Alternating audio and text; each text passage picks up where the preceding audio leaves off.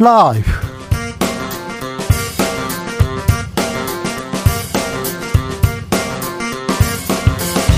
2022년 8월 22일 월요일입니다. 안녕하십니까. 주진우입니다. 집권여당 국민의힘 폭풍이 휘몰아치고 있습니다. 조호영 비대위원장 당대표 선출 시기를 발표하자 이준석 전 대표 재출마 이야기 들려옵니다. 그런데요, 이 전 대표에 대한 추가 징계 여부 오늘 저녁에 논의합니다. 추가 징계할 경우 또 훅폭풍 예상되는데요. 이준석 전 대표가 신청한 가처분 결과 발표도 임박했습니다. 과연 국민의힘에서는 폭풍을 잠재울 수 있을까요? 국민 속으로 들어올 수 있을까요? 김영우 전 의원과 이야기 나눠보겠습니다. 한미 연합훈련 오늘 시작했습니다. 대규모 야외 기동훈련 5년 만에 5년 만에 부활했다고 하는데 전문가들은 북한이 한미 연합훈련에 대응해서 핵실험으로 보복할 수 있다고 분석했습니다. 군 당국에서 촉각을 곤두세우고 있는데요. 주스에서 살펴보겠습니다. 대통령실 개편됐습니다. 김대기 대통령실 비서실장 국정쇄신과 비서실 쇄신은 5년간 계속될 것이라고 밝혔습니다. 민주당 박홍근 원내대표 핵관에 핵관을 더하는 인사가 무슨 인적 쇄신인가라고 비판했는데요. 국정 쇄신책도 나오지 않았다 이런 지적이 있습니다. 국민들은 무엇을 누구를 쇄신해야 한다고 생각할까요? 여론과 민심에서 짚어봅니다. 나비처럼 날아 벌처럼 쏜다. 여기는 주진우 라이브입니다. 오늘도 자중차에 겸손하고 진정성 있게 여러분과 함께 하겠습니다. 지난 주말 그리고 오늘 와 많이 덥습니다. 폭염 지나니까 폭우 다시 가, 이제 가을이 오나 했는데 다시 폭염. 아, 조금 이상합니다. 이 기상 이변 아, 심각한 것 같습니다. 오늘이 에너지의 날이라고 하는데요.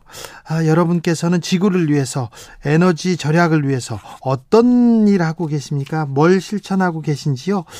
에너지를 아끼고 사랑하는 여러분의 마음 한번 받아보겠습니다. 지혜도 좀 알려주십시오. 이렇게 바꾸면 돼요. 이렇게 고치면 돼요. 이렇게 하는 게 시작하는 거는 좋아요. 이렇게 얘기해 주십시오. 알려주십시오. 배우겠습니다. 샵 9730 짧은 문자 50원, 긴 문자는 100원이고요. 콩으로 보내시면 무료입니다. 그럼 주진우 라이브 시작하겠습니다.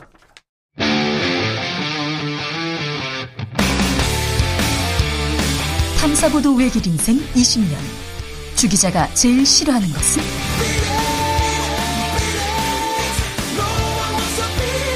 이 세상에서 비리와 부리가 사라지는 그날까지. 오늘도 흔들림 없이 주진우 라이브와 함께.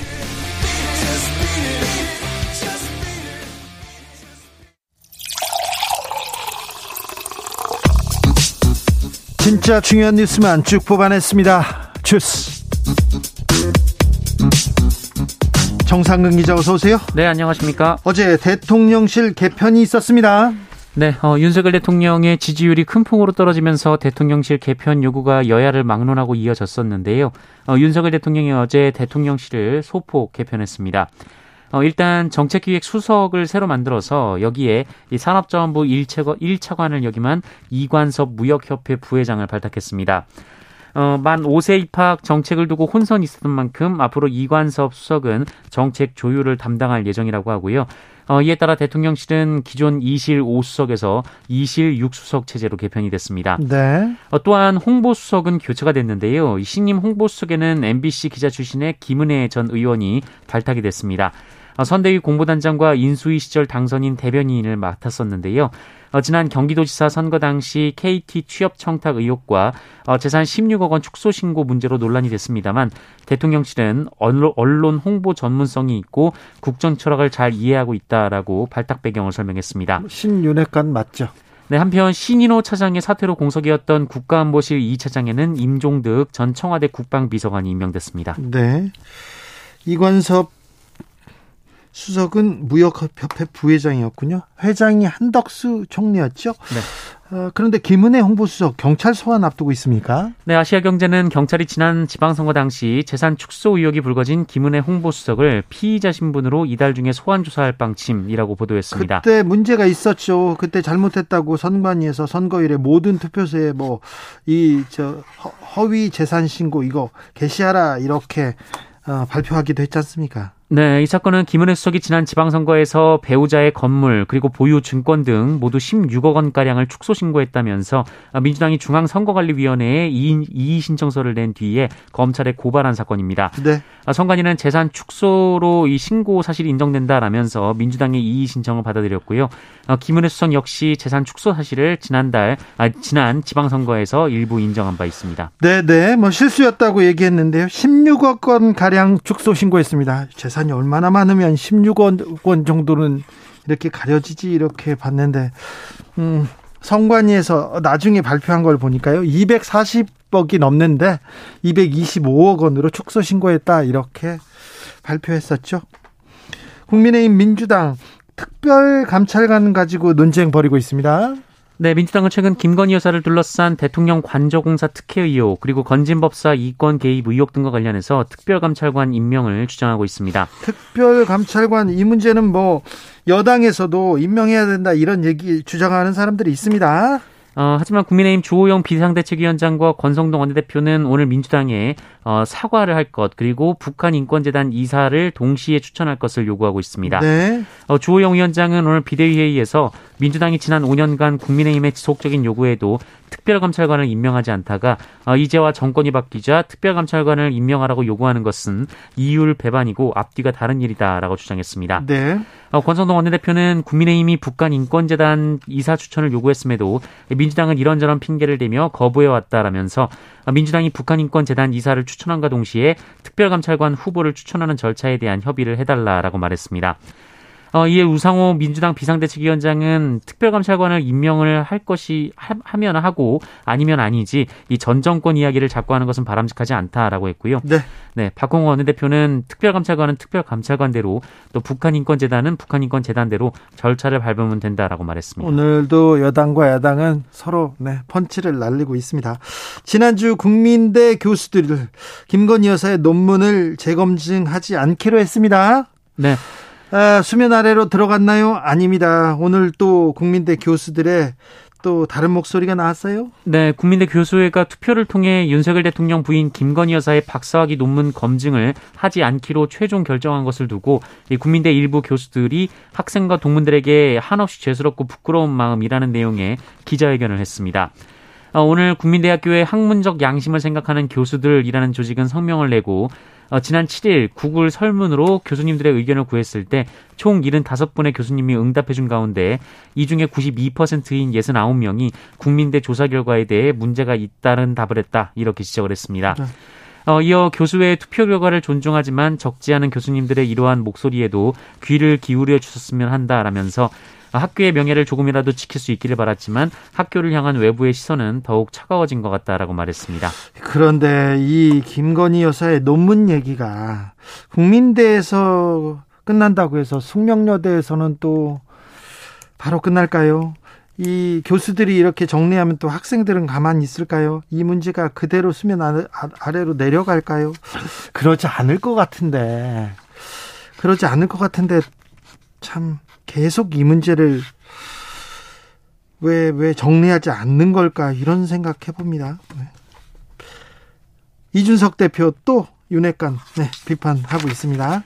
네, 국민의힘 이준석 전 대표는 오늘 자신의 SNS를 통해서 자신의 성접대 의혹 수사에 이른바 윤핵관이 개입했다라고 주장했습니다. 어떻게요? 어, 이준석 전 대표는 관련 기사를 공유하면서 이 경찰 내부에서 윤핵관이 수사에 개입하고 있다는 증언이 나왔다라고 얘기를 했고요. 네. 어, 경찰에 압박하는 윤핵관으로 분류하는 어, 특정 국회의원이라면 여러 사람은 떠오르지 않는다라고 말했습니다. 어, 또한 김건희 여사 팬클럽 회장이었던 강신업 변호사에 대해서 영부인 팬클럽 회장이었다는 분이 사안마다 언론 플레이를 하면서 감옥에 있는 사람의 주장을 일방 중계하는 것부터가 이상한 상황이다라고 주장하기도 했습니다. 자, 이준석 대표 윤핵관 한 번, 그리고 윤석열 대통령, 그리고 김건희 여사까지 이렇게 어, 조준합니다. 대통령실 개편에 대해서도 또 네. 얘기했어요. 네, 어, 이준석 전 대표는 YTN 라디오에 출연해서 김은혜 홍보수석 임명 등 이 대통령실 개편과 관련해서 홍보라는 것은 PR이다라며 지금까지 우리가 이야기하던 혁신의 범주는 아니다라고 말했습니다. 알겠습니다. 언제까지 이 이야기를 다뤄야 되는지 저희들도 참 난감합니다. 그런데 계속 윤핵관과 이준석 전 대표 간에 이렇게 아, 난사를 벌이고 있어서 이게 이게 우리 정치의 미래 그리고 우리 국가의 뭐 미래 뭐, 뭐 뭐에 무슨 의미가 있는지 잘 모르겠어요. 하지만 계속 이렇게 싸움은 계속됩니다. 이 싸움이 아, 이 싸움이 어떻게 되는지 전하지 않을 수가 없어서 좀 안타깝습니다. 오늘 월요일이고 아, 이 얘기 좀 덜 전하고 싶은데 네, 전했습니다. 이후에도 또 나올 거예요.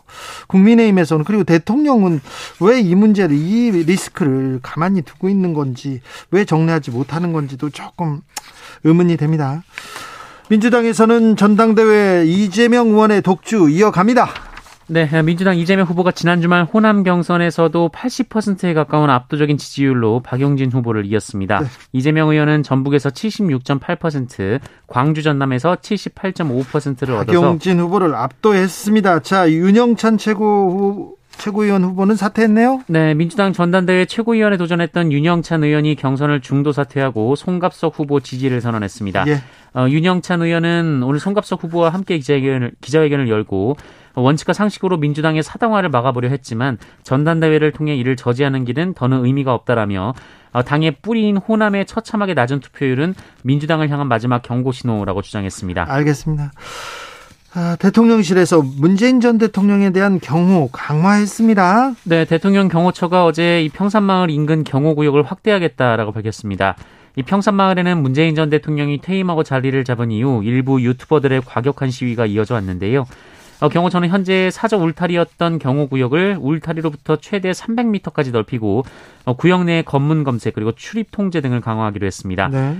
어, 경호처는 모의권총과 커터칼 등 안전 위해 요소가 등장해서 경호를 강화할 필요가 있다고 판단했다라면서 이 평산마을 주민들의 고통도 고려했다라고 설명했습니다. 네. 앞서 윤석열 대통령과 국회의장단과 만찬을 했었는데 이 자리에서 김진표 국회의장이 경호 강화를 제안한 것으로 전해졌습니다. 네. 어, 여야는 각각 국민 통합 차원에서 의미 있는 결정이라거나 만시지탄이지만 다행이다라는 입장을 밝혔습니다. 네, 네. 잘했습니다. 음, 그러면 이제 그 평산마을 집회가 없어지는 겁니까?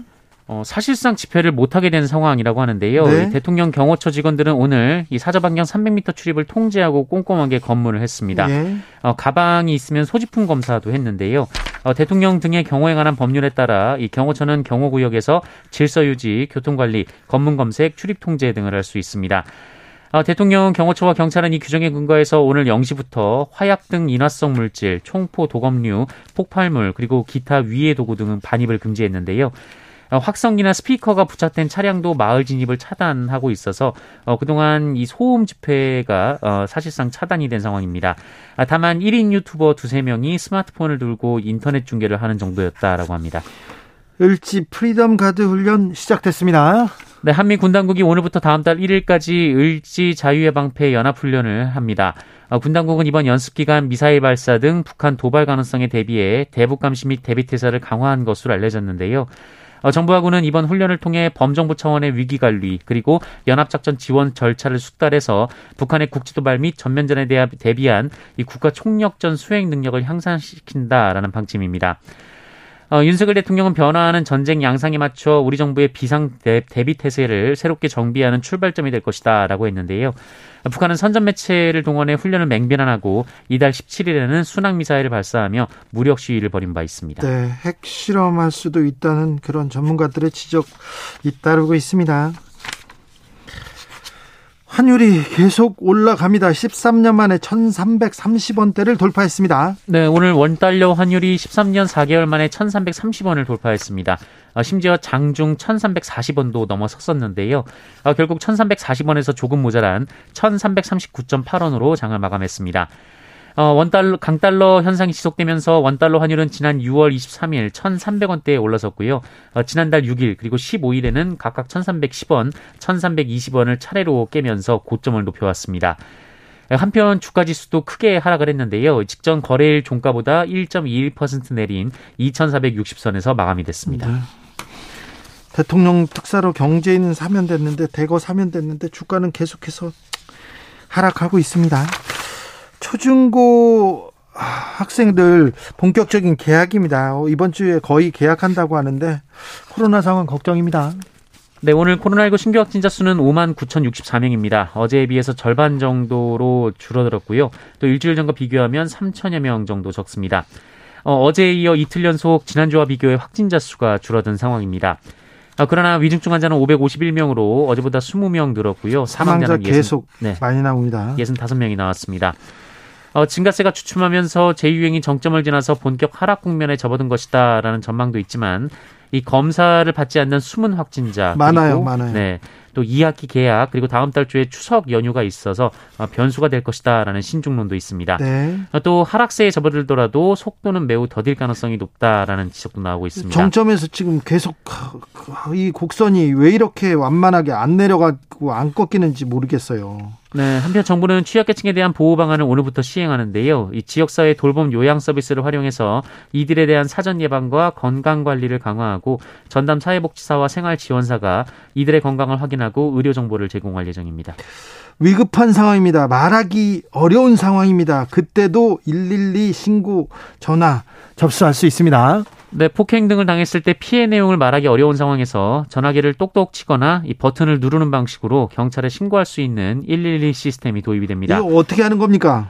네, 어, 이 시스템이 도입되면 신고자가 가해자와 같은 공간에 있거나 정확한 현재 위치를 모르는 상황에서 이 말로 설명하지 않아도 신고를 할 수가 있게 되는데요. 112에 전화를 한 다음에 네, 먼저 전화를 한 후에 이 상황실 경찰의 안내에 따라 휴대전화를 치거나 이 버튼을 누르면 어, 경찰이 보이는 112 링크를 신고자에게 문자로 전송하는 방식입니다. 아, 네. 이 문자의 링크를 클릭을 하면 이 경찰이 신고자의 휴대전화 카메라를 통해서 어, 신고자의 위치 그리고 주변 상황을 파악할 수 있게 되고요. 네. 어, 신고자의 휴대전화 채팅 화면을 구글 웹 화면처럼 꾸면서 신고 사실을 노출하지 않도록 하며 실시간으로 경찰과 어, 채팅할 수 있도록 한다라는 방침입니다. 네. 어, 경찰은 이 같은 방식으로 여성과 아동 등 사회적 약자의 112 신고를 돕고 현장 대응력을 높일 수 있기를 기대한다라고 밝혔습니다. 몇 해 전에 112에 전화해가지고 짜장면 두 개 좀 보내주세요.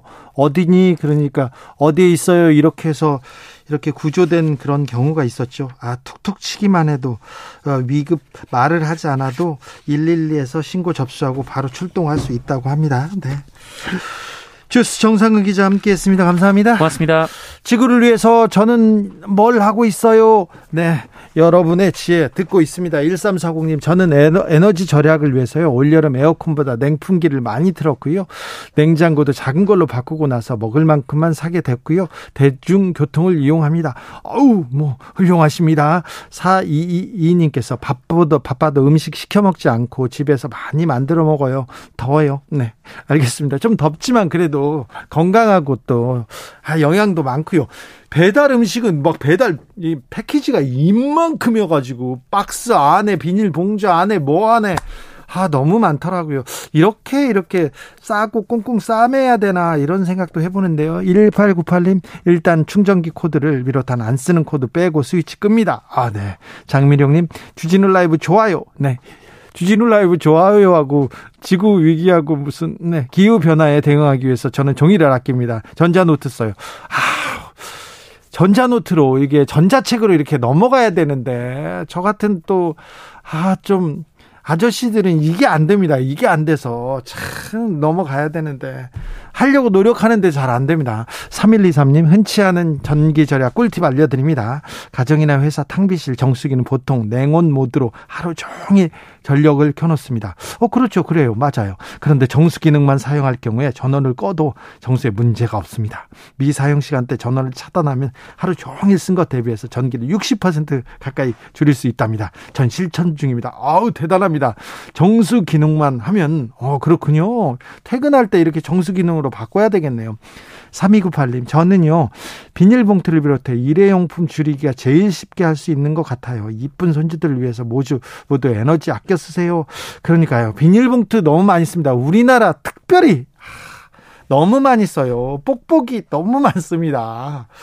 아, 이거 좀 줄여야 될 텐데. 강미영님, 가정 사무실도 분리수거라도 정말 잘해야 해요. 그러니까요. 사무실에서 분리수거 해야 되는데 해야 되는데 이런 생각입니다. 근데 아직도 멀었어요. 얘기합니다. 맞습니다. 강미영님 지적 아 네. 맞아요. 사무실에서도 분리수거 했으면 좋겠는데. 교통정보센터 다녀올까요? 유하영 씨.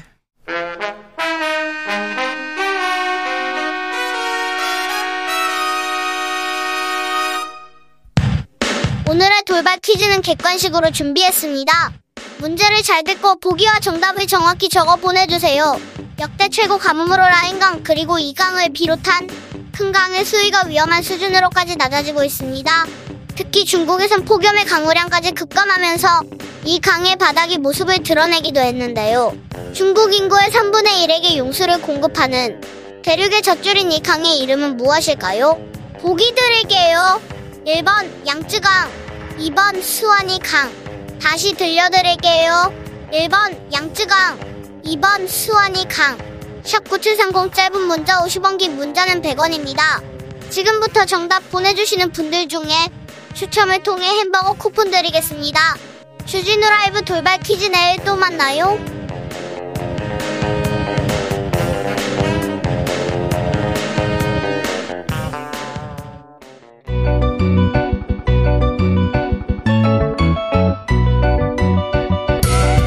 한층 날카롭다 한결 정확하다 한편 세심하다. 밖에서 보는 내밀한 분석 정치적 원의 시점. 오늘의 정치권 상황 원회에서 더 정확하게 분석해 드립니다. 이연주 전 국민의힘 의원 어서 오세요.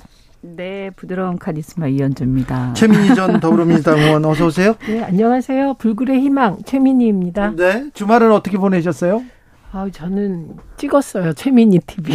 아 그렇군요 아, 아. 유튜브 요 네, 유튜브를 하는데 네. 이제 평소에 칼럼을 올리는데 네. 주말에는 개인의 일상 뭐 이런 거 아. 찍어서 네. 그러니까 이미 선배로서 해보셔서 저 표정이 저러신 거예요. 보통 힘든 게 아닙니다. 그쵸. 주말 어떻게 보내십니까 아, 저는 그냥 집에서 가족들하고 맛있는 거 먹고. 네 네. 그리고 맛있는 거 먹으면서 대통령실 개편을 보셨겠네요 아, 네. 뭐, 집에선 잘 안 봐요. 아, 그래요? 가족, 아, 가족들이. 네. 어. 가족들이 별로 안 좋아해서. 아, 네. 가- 정치, 정치보다는 이제. 가족들이나 주변 사람들이 왜 이렇게 못해요, 국민의힘? 그런 얘기 하죠. 이제 얘기 안 해요. 안지 않아요? 예, 그냥 뭐, 제가 곤란할 거라고 생각해서. 아, 예. 예. 예. 그러니까 이제 이때가 음. 되게 음, 신경을 많이 써야 될 때예요. 네. 처음에 이제 10명이 모이잖아요. 그러면 되게 처음에 예, 이제 대통령이 취임하고 나면 좀 잘못하는 일이 있어도 막 옹호를 합니다. 그 중에. 다섯 명쯤이. 네. 그러다가 그 다음에 옹호하는 사람이 한 세 명으로 줄어요. 그러다가 그 다음에는 아무도 말을 안 해요. 말을 그러니까 안. 지금이 서로 말을 말, 서로 말 안 하는 거죠. 예, 말을 안 하는 단계라 좀 이거 이제. 옹호할 수도 없고 음. 뭐 그런 상태. 그래서 요때 이제 잘해야 되는 거죠. 자, 대통령실 음. 개편 어떻게 보셨어요? 그 우선은 처방이 잘못돼서 수수 메스를 잘못됐기 때문에 저는 이제 당장은 이걸로 약간의 기술적 반등, 여론 지지율도 기술적 반등할 것 같습니다. 근데 근본적인 변화가 없기 때문에 뭐 한 달 정도 지나면 처방이 잘못됐다니요? 네. 지금 그 바뀐 게 두 개잖아요. 이제 정책실을 두는 거. 근데 네. 그 정책실에 과거 기재부 관료 출신이 네. 오는 거 아닙니까? 그리고 또 하나는 이게 PR이 잘못됐다고 봐서 이제 홍보 라인을 교체하는 홍보 수석을 거잖아요. 교체했습니다. 네, 그래서 홍보 수석 교체했는데 사실 이거는 홍보 수석실에서 일부 카드 뉴스 같은 거 감각 없이 뭐 이렇게 카드 뉴스에서 뭐 수해 장면 그, 그 가슴 아픈 장면 그런 걸 카드 뉴스로 쓰고 그런 일부 실수는 있었는지 모르지만 근본적인 문제는 거기에 있지 않았잖아요. 예, 그렇기 때문에 근본적인 대책을 세우지 않아서 쇄신이 되지 않았고 홍보로 이 상황을 돌파하려고 한다면 그건 뭐 얼마 못 갈 것이다 이렇게 봅니다. 이원주 의원님. 뭐 어쨌든 안 하는 것보다는 낫죠. 그래서 하긴 했는데 그런데 뭐 좀 제가 기대한 것보다는 훨씬 네. 못 미친다 말씀드리고요. 저는 전면적인 개편이 필요하다 이렇게 예. 어 얘기를 하고 있었고 그리고 이제 특히 지금의 문제 지금까지 문제는 뭐냐 이렇게 그 대통령의 인식과 태도 어, 이런 문제 제기가 많이 있지 않았습니까? 예? 거기 그 점에 대해서는 아직까지는 뭐가 어떻게 바뀔 것 같다. 요거 국민들한테 아직 기대를 주기는 조금 어, 좀 그런 것 같고요. 그 다음에 이제 비전이 근본적으로 도대체 이제 100일이 지났지만 이 정권이 어디를 향해서 가고 있는지 어떤 국가를 어 좀 이렇게 만들고 싶어 하는지 이런 것들에 대해서 비전 제시가 전혀 없지 않습니까? 그러니까요. 뭐좀 네. 개편은 했다는데 쇄신 안도 없고요. 방향도 없고요. 비전 제시 없었습니다. 그래서 비전 제시는 하려면 사실은 뭐 간단하게 개편한다고 되는 건 아니고요. 예. 저는 근본적으로 대통령 대통령 비서실장 비서실장 교체가 필요하다. 근데 그 비서실장이 어떤 면에선 대통령의 멘토라고 할 정도로 상당한 그립감이 있고 상당한 신망이 있는 분이어야 한다. 네. 어, 이렇게 생각을 했거든요. 그래야 윤핵관이라든가 이런 어, 뭐 이런저런 얘기들이 돌지만 그런 어떤 외부의 어떤 잘못된 그릇된 인사 개입이 없지 않겠습니까? 아 네. 맞아요, 맞아요. 대통령 실장이 네. 조금 좀 이렇게 그 박근혜 전 대통령의 경우는 비서실장이 다 되게 경험이 많은 분들이었습니다. 근데 김기춘 그렇다고 성공한 건 아니었어요. 네. 근데 지금은 조금 이렇게 시야가 넓은 비서실장을 기용할 필요가 있다 동의하고요. 네. 근데 제가 처방이 잘못됐고 원인 파악이 잘못됐다는 건 사실은 모든 여론조사에서 가장 잘못했다고 지목된 게 인사입니다. 네. 그러면 인사 시스템을 개편해야죠. 거기에 대한 좀 대책이 나왔으면 좋았을 텐데요. 나온 정도가 아니죠. 안 나 그 뭐 대책이 그렇죠. 안, 뭐 나온 안 나온 정도가 아니라 안 바꾸겠다 이런 거 갖고 주호영 비대위원장조차 검찰 출신을 너무 많이 쓴다 이런 지적을 하지 않았습니까? 네. 그래서 음. 그 오히려 그러니까 그 홍보 수석도 다른 사람이 아니라 지난 경기지사 선거에서 가짜 경기맘 논란에다가 지금 성관이가 직접 재산 신고 누락으로 고발한 그런 상황이잖아요. 그래서 어 이거는 인사 라인하고요.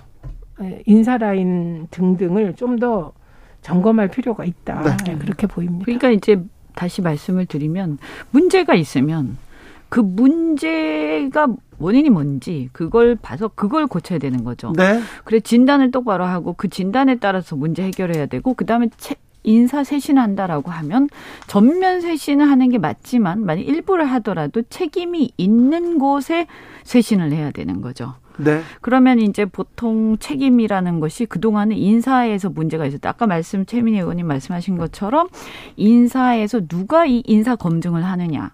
그리고 누가 추천하느냐 이것에 대해서 진단을 하고 그쪽을 쇄신해야 되는 거죠. 누군지 모르겠지만요. 네. 근데 하여튼 간에 이게 지금 보면 윤 대통령의 인사에 대해서 어 이제 세간에서 뭐라고 하냐 검찰 어, 핵관, 그 다음에 늘공, 이렇게 세 가지 부류를 얘기를 하거든요. 그런데 이 세 가지 부류 다 이제 사실은 국민들이 윤 대통령이 이렇게 대통령으로 되실 때 또 지지하신 분들 이런 분들이 기대하던 바는 아니에요. 네. 예, 그래서 이 부분에 대해서 제가 볼 때 관점의 어떤 쇄신 관점의 변화 이런 게 필요할 것 같습니다. 앞으로도 네. 아마 이런 얘기는 계속 나오지 않을까 싶습니다. 저희가 계속 말씀드린 게 민정수석실이 문제면 민정수석실이 한 역할을 할 수 있는 이름을 바꾼 실질적인 뭔가 그 기능을 할 네. 그런 단위도 필요하고 그 다음에 제2부속실이라는 것이 문제가 되면 영부인 지원실을 만들어서 체계적인 영부인 지원이 필요하다. 네.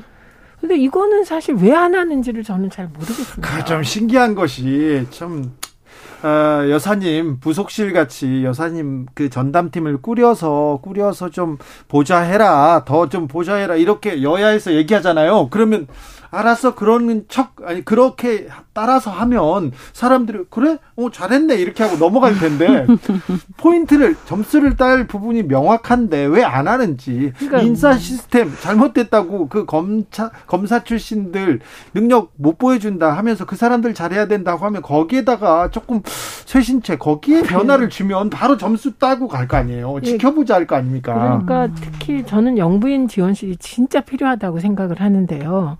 근데 그 경찰 관련한 행사에 가서 이제 영부인이 2분의 1의 역할을 하지 않았습니까, 이번에?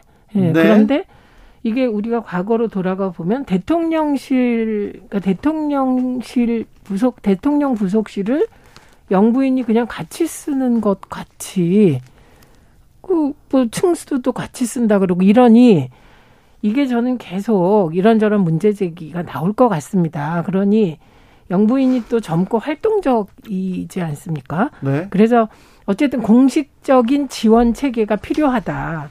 이번에 만약에 공식적인 지원 체계로서 영부인실이든 이름은 모르겠습니다만 만들었다면 쇄신하는 느낌이 들었을 수도 있습니다. 일부분은. 네.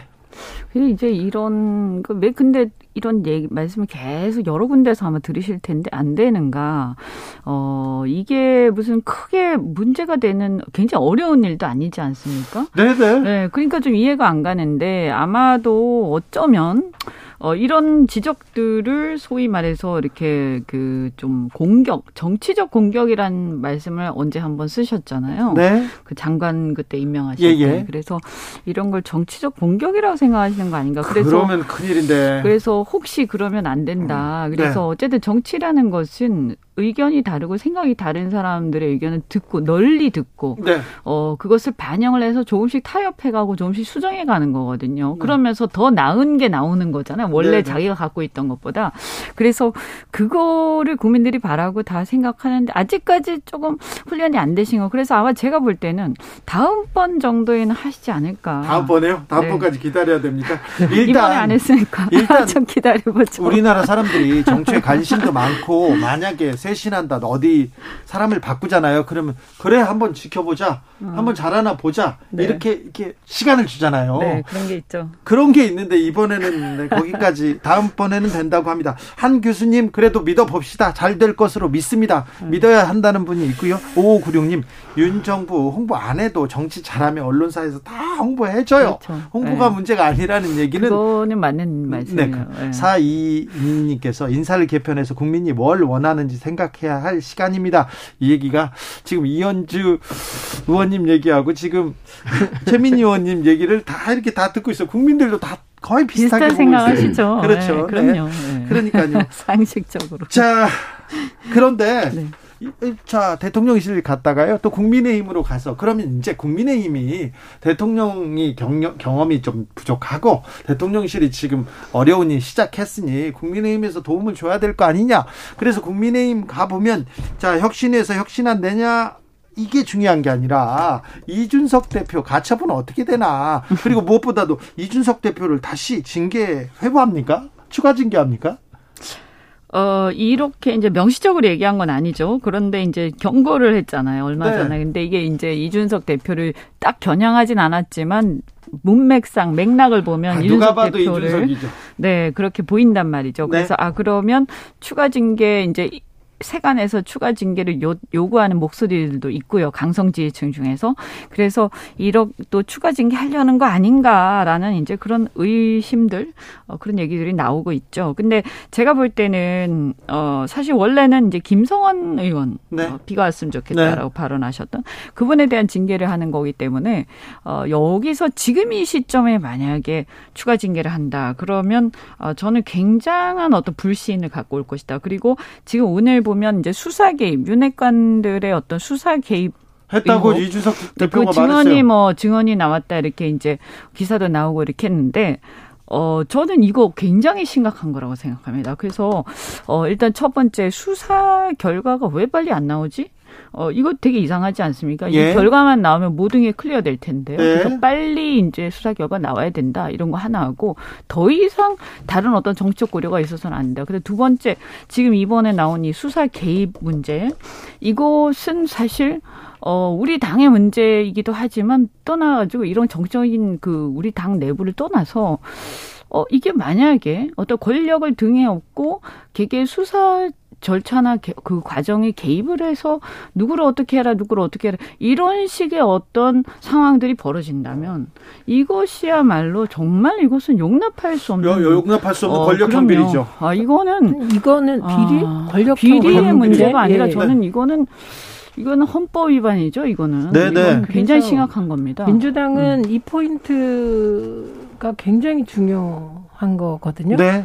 그러니까 자당의 마음에 안 드는 당 대표를 쫓아내는 과정에서 수사 개입을 누군가 했다면, 그렇죠. 네, 윤핵관이 압력을, 압력을 넣었다면 네. 이거야말로 국정조사감이죠. 네. 네, 국정조사감이고 시계가 지금 박정희 전두환 시절로 돌아가는 그런 느낌이 확 오는 순간 지금 여당의 전 대표가 지금 문제 제기를 하고 나섰어요. 네, 근데 폭탄 같은 네, 문제 제기입니다. 이준석 대표가 워낙 폭탄을 많이 터트리다 보니 네. 이 폭탄도 그중 하나의 폭탄이라고 생각할 수 있는데 이건 질적으로 다르다. 음, 그렇죠. 네. 이 말씀 음. 분명히 이건 뭐 이준석 개인 문제가 아니죠. 그리고 이거는. 이준석 네. 전 대표의 추가 징계를 논하는 순간부터 국민의힘은 이미 굉장한 어려움에 빠져버렸다고 봅니다. 네.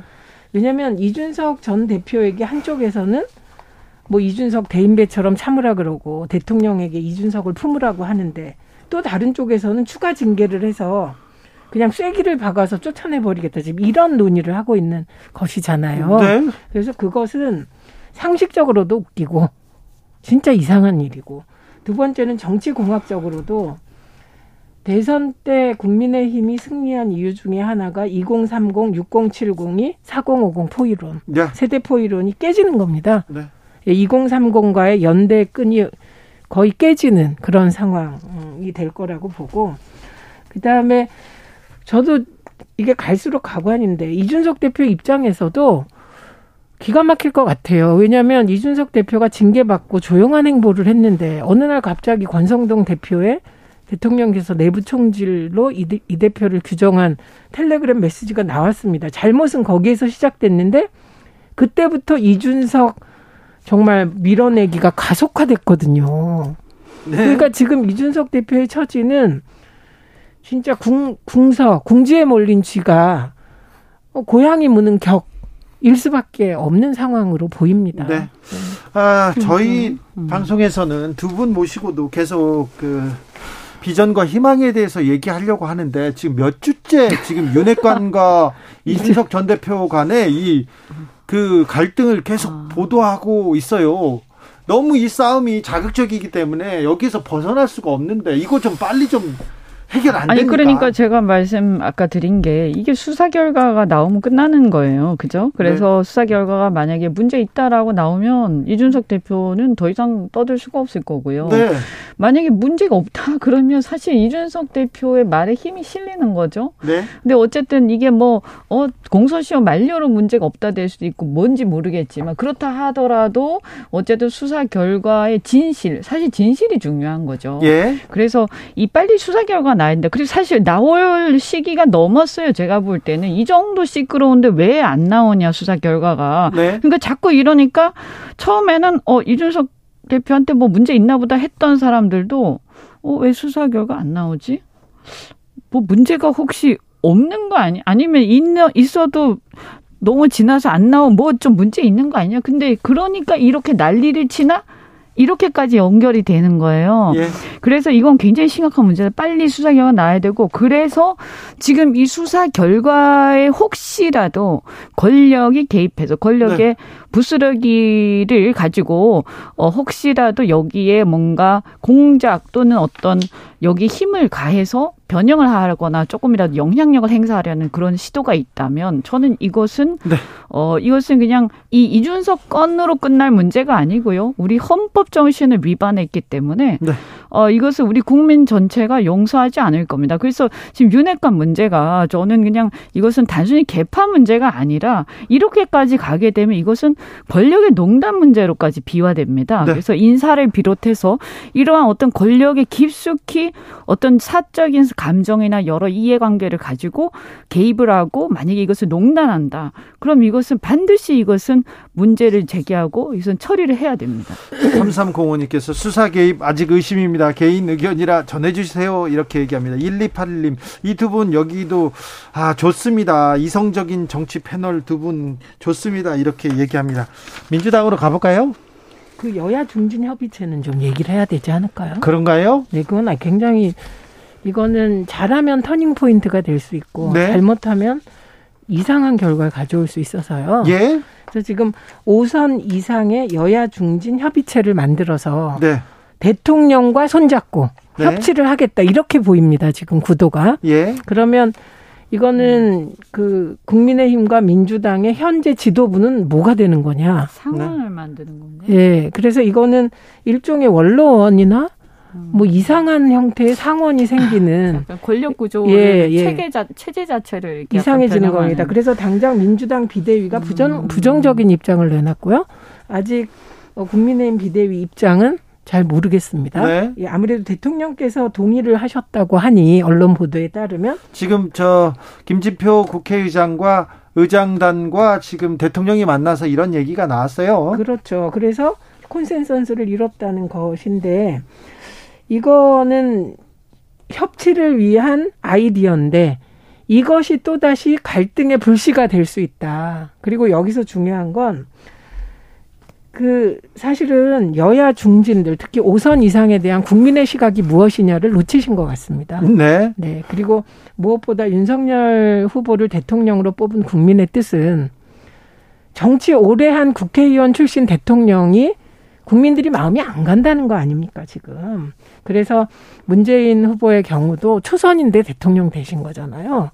예, 그렇기 때문에 그리고 이재명 후보도 0.5초선이에요. 그러니까 네. 지금 그 5선 이상 중진들에 대한 국민들의 신뢰가 그닥 높지 않은 상황에서 이런 의장단과 대통령께서 여야 중진 협의체로 협치를 하겠다는 이 발상에 대해서는 면밀한 검토가 필요해 보입니다. 네. 이게 이제 뭐 저는 근데 이제 사실 어, 요즘에는 생각이 좀 바뀌는 게 정치는 전문가가 하는 것이다. 네. 그러니까 정치도 전문직이에요. 그래서 네. 정치 많이 하고 또 물론 신망이 있어야 되겠지만 어느 정도 한 사람들이 중요한 역할들을 할 때 국가가 편안하다는 생각이 좀 들어요. 그런데 어쨌든 그런 걸 떠나서 그럼에도 불구하고 주권자 국민이고 헌법상의 권력 구조라는 게 있지 않습니까? 근데 그것을 뛰어넘어서 마치 상원 같은 역할을 하는 것을 헌법 개정 절차를 거치지 않고 그냥 할 수는 없는 거죠. 그래서 기존의 어떤 체제를 뛰어넘는 사실상의 어떤 개헌 효과를 어 그 개헌 없이 혹시 하거나 이렇게 한다면 이것을 자칫 잘못하면 국민의 주권을 침해하는 게 될 수도 있다. 그래서 우리 국민들이 내각제나 이런 것을 꼭 찬성하진 않잖아요. 그래서 어 그 어떤 협치라든가 연합 정치 좋은 점이 있지만 그것은 우리 국민들하고 계속해서 오랫동안 좀 대화를 해나가면서 어, 좋은 방법을 찾아 나가야 되는 것이지 이렇게 국회가 뚱땅뚱땅 해가지고 어, 일부 이제 의장을 비롯해서 이런 분들이 뭔가 결정할 수 있는 건 아니지 않느냐. 그리고 대통령께서는 아마 협치라는 그거 거기에 방점이 찍혀서 네. 그래서 그 전체의 어떤 어, 큰 분위기에 동의하신 것이지 구체적인 것에 다 동의했다 이렇게 보기는 좀 어려울 것 같습니다. 뭐 아이디어 차원에서 나왔고 어떤 결과를 낼지 어떤 뭐 실제로 무슨 협치의 돌파구를 마련할 수 있는 뭘 낼지 아직은 모르겠습니다. 아직은 아이디어 수준인 것 같은데 진행되면 저희가 한번 더 다루겠습니다. 민주당 경선은 네. 어떻게 돼가고 있습니까? 뭐 일방적으로 이제 압도적인 압도적인 거죠. 이재명의 네. 승리가 눈앞에 다가온 것 같습니다. 네. 그런데 뭐 이, 이에 대해서 뭐 설랑설레가 있는데 사실은 이런 압도적인 구도 이게 경쟁이 잘 이루어지지 않는 구도에서 투표율이 낮은 건 전 지극히 당연하다. 그럴 수밖에 없죠. 네, 네. 그러면 네. 어, 과연 민주당은 어, 그럼에도 불구하고 좀 그 당대표 경선의 컨벤션 효과도 누리고 그러려면 그러기 위한 노력을 했나 이 부분은 과제로 남는 것 같습니다. 예. 네, 그리고 어, 특히 호남의 투표율이 낮다고 얘기하는데 사실은 여기엔 약간 사실 확인할 게 필요합니다. 지난 지방선거가 있었잖아요. 지방선거 때 경선을 하게 됩니다. 그러니까 전국적으로 당원 수가 굉장히 많이 늘었더라고요. 네. 그러니까 추미애 대표 때 확정된 당원 수가 한 75만 명 정도였거든요. 그리고 이후에도 그 수준이었는데 이번 지방선거 거치면서 당원 수가 120만 명 가까이 됐더라고요. 선거 때마다 이저 네. 대의원 당원들 이렇게 모집하죠. 네, 그런데 어, 되게 지방선거가 끝나고 나면 후보들이 모은 당원들은 열성이 맞아. 떨어지게 되죠. 맞아요. 예, 예, 그러니까 그 모집단을 120만 명으로 해서 투표율이 낮다고 얘기하는 건 좀 무리가 있다. 그럼에도 불구하고 투표율이 낮, 투표율을 높이기 위한 노력을 민주당의 부족했죠. 예, 선, 그 선관 선거관리위원회가 얼마나 했는지는 이거는 뭐 비판받아 마땅한 것 같습니다. 의원님.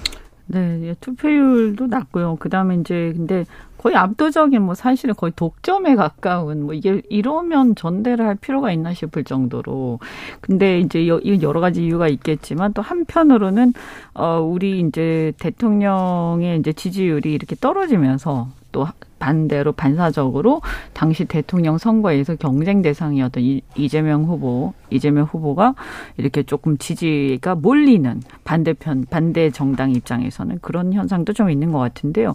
이제 우려되는 게 뭐냐 하면 어, 이렇게 보면 사실 우리가 계속해서 지금 정치 현상에 대해서 비판하고 속상해하고 하는데 그런데 이제 무슨 전당대회를 하거나 뭘 하면 반대로 오히려 더 결집해서 더 독점화되고 더 한쪽으로 몰리는 그래서 적대적 공생관계가 더 공고히 되는 이런 현상으로 가는 것 같아서 어 저는 이 부분에 대해서 정말 이게 해법이 없는 것인가 뭐 좀 그 걱정이 많습니다.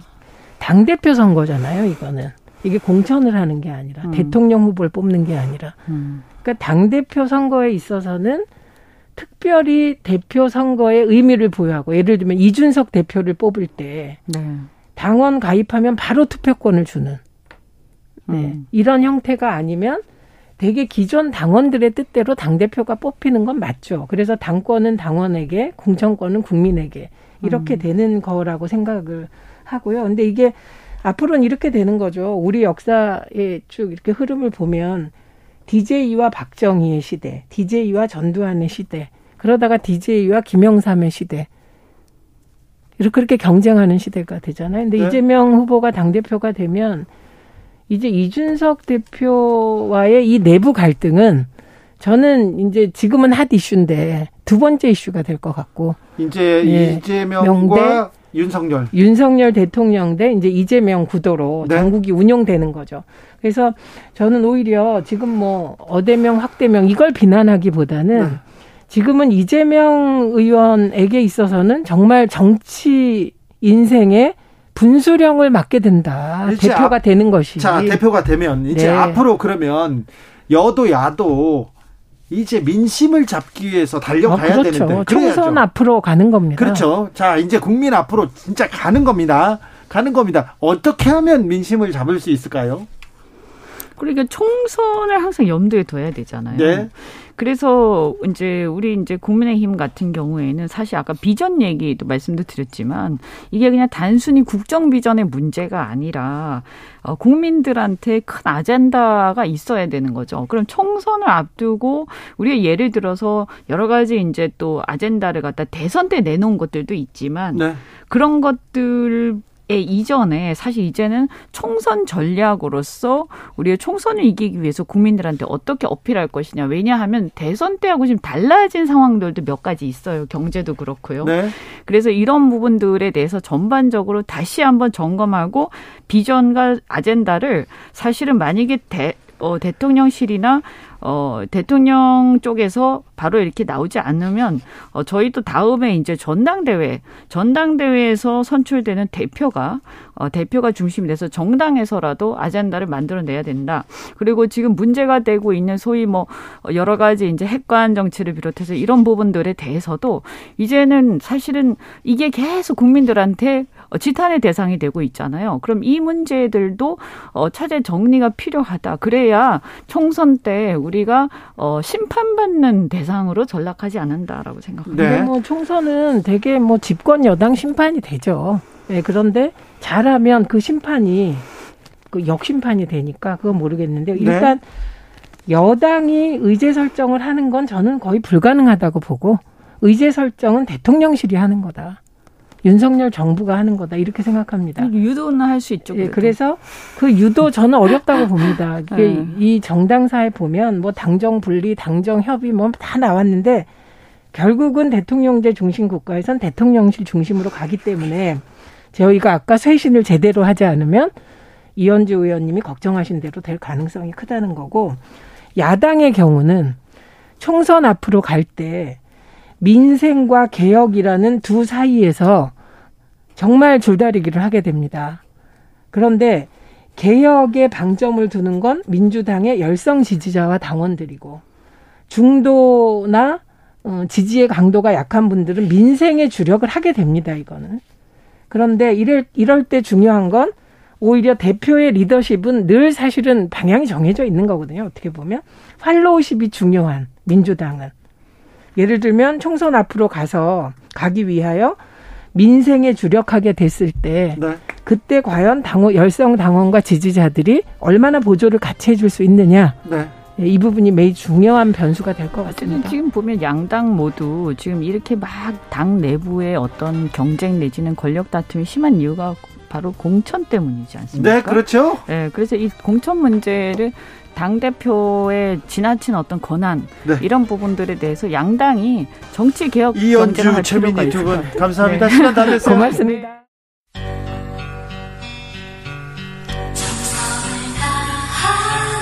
정성을 다하는 국민의 방송 KBS 주진우 라이브 그냥 그렇다고요.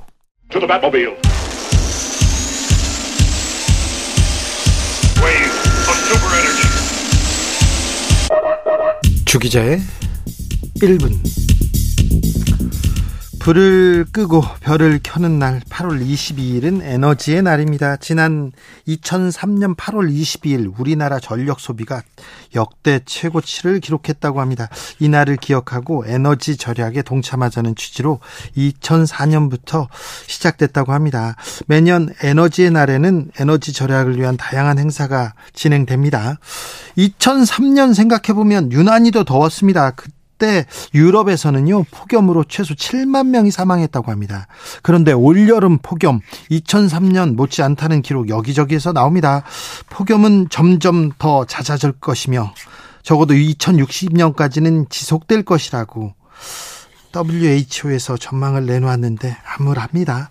100년 만에 폭염에 이은 100년 만에 폭우 지난 8월 8일 쏟아붓는 폭우 지구의 마지막 날을 연상, 연상케 하더군요. 지구한테 사과하게 만들더군요. 코로나 같은 질병도 어찌 보면 기후위기 때문이기도 하다는데, 기후위기는 다양한 방식으로 우리 생활에 영향을 미치고 있습니다. 잠시 후 9시부터 5분 동안 서울시청, 서울타워, 광화문, 숭례문, 덕수궁 등 주요 시설에 불이 꺼집니다. 에너지, 지구, 미래, 우리에 대한 생각을 켜보는 건 어떤가요? 내일이면 늦습니다. 지구를 위해 뭐라도 해야 합니다. 당장, 나부터 말입니다. 지금까지 주기자의 1분이었습니다. 양정승, 밤하늘의 별을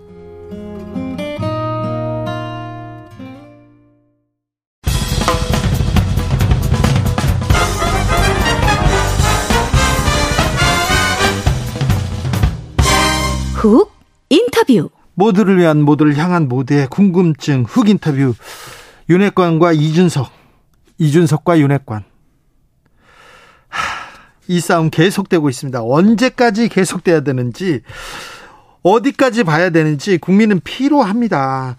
국민의힘 이 문제 해결할 능력이 있는지 국민들한테 비전 희망 줄 수 있는 능력 있는지 물어봐야 되겠습니다. 김영우 전 의원 모셨습니다. 안녕하세요. 네, 안녕하세요. 김영우입니다. 네. 국민의힘에서 가장 실력 있는 분이어서 모셨습니다. 자, 그래서 물어보겠습니다. 전혀 그건 아닌 것 같습니다. 네. 자, 국민의힘은 자, 통치, 이 수권 뭐 이런 능력 있습니까? 일단 대선에 이겼기 때문에 네.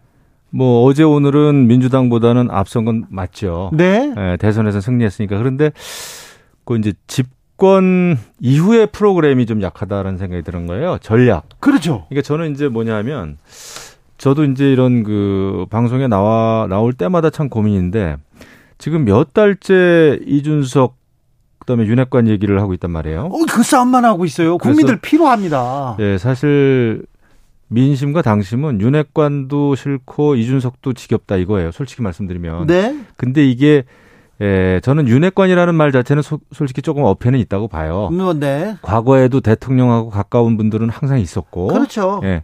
근데 이게 윤핵관이라는 신조어를 이제 탁 이준석 그 전 대표가 만들면서 네. 모든 이슈가 이제 윤핵관, 윤핵관을 또 굉장히 악마화하는 이런 게 좀 있죠. 근데 저는 좀 답답해요. 이준석 전 대표가 여러 가지 의혹에 휩싸였고 징계를 받았는데 그것도 전략적이지 못하다. 징계를 네. 하려면 확실하게 했어야 되는데 네. 6개월 물론 중징계지만은 어정쩡하게 6개월 당직 그 정지라고 하는 근데 그 이후에 어떤 결과가 올지 예측을 아무도 못한 것 같아요. 예. 이 정도 나올지는 몰랐겠죠. 네. 그래서 이제 효력 정지 가처분 신청까지 내고 이 법적인 투쟁까지 지금 하고 있는데 그러니까 집권 여당으로서는 솔직히 좀 창피하다. 네. 라는 생각이 듭니다. 물론 전 당 대표의 잘못이 가장 크죠. 제가 볼 땐. 예. 네, 그런데 그 결국은 그 밖에서 보면은 그냥 권력 투쟁으로만 비춰지고 네. 아직까지도 이준석 전 당대표라고 하는 깊은 수렁에 빠져가지고 네. 당도 지금 뭐 비대위 상황입니다마는 비상 상황입니다마는 비상 상황임을 정말 인식하는지 그것도 조금 저는 좀 의심스러워요. 네. 지난번에 비상 상황임을 합의할 때도 네. 의총에서 한 62명인가 밖에 참석을 안 했더라고요. 네. 115명 중에. 근데 이렇게 되면 안 되겠다라는 생각이 들고 지금 여당으로서 윤석열 대통령을 좀 이렇게 도와주고 이러려면은 당이 더 빨리 안정을 찾고 가능하면 또 개혁도 해야 되겠다. 좀 네. 이렇게 프로그램을 갖고 말이죠. 네. 아, 좀 비전을 주고 희망을 줘야 되는데 국민의힘에서 지금 저격, 총질 말고 보여준 게 없어요. 뭐 지금 이제 비대위 체제가 들어섰는데 저는 뭐 어, 주호영 비대위원장은 비대위원장으로서 이제 안정감이 있고 예. 에, 차기 전당대회를 줄, 준비할 만한 충분한 역량이 있는 경험이 있는 분이다 생각을 합니다. 아마 크게 근데 비대위가 욕심내기는 어려울 거예요. 네. 지금 어, 이준석 전 대표와의 관계도 제대로 설정이 안 되고 이런 상황에서 무슨 뭐 혁신 뭐 이런 게 나오기 어려운 분위기고 그리고 이제 지금의 비대위는 뭐 어, 솔직히 또 이제 권성동 원내대표가 이제 당연직으로 또 이제 참여를 하고 있잖아요. 예. 그런 부분에서 이게 이제 당 안에서 또 의원들 사이에서는 충분히 이해할 수 있는 문제예요. 원내대표라는 거는 어, 어느 날 또 갑자기 그만두면은 큰 공백이고 예. 쉽지 않거든요. 근데 밖에서 봤을 때는 또 자연스럽진 않죠. 네. 이 비상 상황이 오게 되는데 역할이 있었던 원인 제공을 그렇죠. 했던 분이 그대로 이제 비대위에 있다 보니까 네. 이게 정말 비대위가 맞는지 이런 또 어, 비판을 받을 수밖에 없죠. 예, 예. 그래서 참 답답한 노릇입니다. 네. 그리고 지금 집권 여당인데 야당보다도 지금 지지율이 낮단 말이에요. 네. 그, 이건 좀 심각하지 않나 이런 생각을. 그레이스님께서 맞는 말씀입니다. 윤핵관도 싫고 민심도 없고 경제도 어렵고 김영우 의원님 맞는 말이에요. 얘기합니다. 자, 주말에 대통령실 개편안 발표됐는데 어떻게 보셨습니까? 그 대통령실은 수시로 개편할 수 있고 증원할 수도 있고 뺄 수도 있고 저는 그게 자유로운 과정이다 생각을 하고요. 예. 어, 근데 이제 이번에도 윤석열 대통령의 인사 스타일을 다시 우리가 확인할 수가 있었죠. 네. 어, 잘 알고 또 믿을 수 있는 사람을 어, 등용한다. 네. 어, 저는 뭐 그 참모진이기 때문에 네. 그게 나쁜 거 아니라고 봅니다. 네. 어, 그 앞으로도 잘 했으면 좋겠고 그런데 이제 정책의 혼선 때문에 이제 이관섭 정책기획 수석을 지금 이제 자리를 만들었고요. 예. 그다음에 이제 홍보 수석의 김은혜 전 의원이 이제 등용이 됐는데 뭐 홍보라는 것도 그래요. 저는 물론 뭐 김은혜 의원이 대통령의 그 국정 철학 이해도가 높다 이제 그러는데 대통령의 국정 철학이라는 거는 이렇게 완성되어 있는 게 아닙니다. 네. 그냥 언제나 홍보할 수 있는 그런 게 아니고 사실은 참모진들 참모진들하고 엄청나게 토론을 해야 돼요. 네. 그리고 이제 엄청나게 다양한 사회적인 이슈가 터집니다. 네. 그 이슈에 대응하고 이걸 하려면 항상 토론하는 가운데 어 대통령이 참모들과의 이야기 속에서 나온 이런 한두 마디 그런 게 굉장히 중요하거든요. 예. 그런 게 자연스럽게 홍보가 되는 거지. 대통령이 국정 철학을 지금 완비한 완성하고 있는 그런 상황이 아니거든요. 네. 예, 정치 시작한 지 1년밖에 되지 않았기 때문에 네. 국정 철학이 완성됐다고 하는 거는 어폐가 있는 거죠. 네. 그래서 참모들하고 특히 제가 주목하는 거는 국무위원입니다. 장관들. 네. 장관들을 잘 뽑아가지고 장관들에게 힘도 실어주고 그 장관들하고 대통령이 엄청나게 토론과 대화를 많이 해야 되고요. 네. 그러면서 이제 정책도 나와 나오는 거고 홍보도 되는 거죠. 네. 이게 누가 나와서 홍보한다고 홍보가 되질 않아요. 아 그러면 네. 정책이라는 건 늘 그렇거든요. 그래서 대통령의 국정 철학이라는 것도 네. 부족하면 부족한 대로 네. 대통령이 이런 고민을 하고 있다. 예. 그거 자체도 홍보가 될 수가 있습니다. 예, 예. 꼭 이렇게 완성품을 팔려고 세일하려고 그러면 안 되고. 예. 그래서 저는 아, 말 그대로 진짜 참모들하고 장관들하고 소통을 많이 하셨으면 좋겠어요. 네. 그러겠죠. 거기에 있을 겁니다. 네. 어, 검찰 출신을 너무 많이 쓰긴 해요. 예, 많이 있습니다. 네. 그 아마 신뢰할 수 있는 직원들, 잘 알고 지냈던 직원들, 그래서 뭐 이제 대통령실에도 있고 또 네. 국정원에도 있고 이렇게 검찰들이 많이 이제 갔는데 그거는 이제 정치 경험이 얼마 없고 거의 정치에 뛰어들면서 대선을 준비해야 했던 네. 그 짧은 기간에 모든 걸 해야 했던 윤석열 대통령의 입장이 저는 이해가 됩니다. 네. 근데 이제는 그 집권 전략이 아니라 국정 운영 전략이 나와야 되거든요. 네.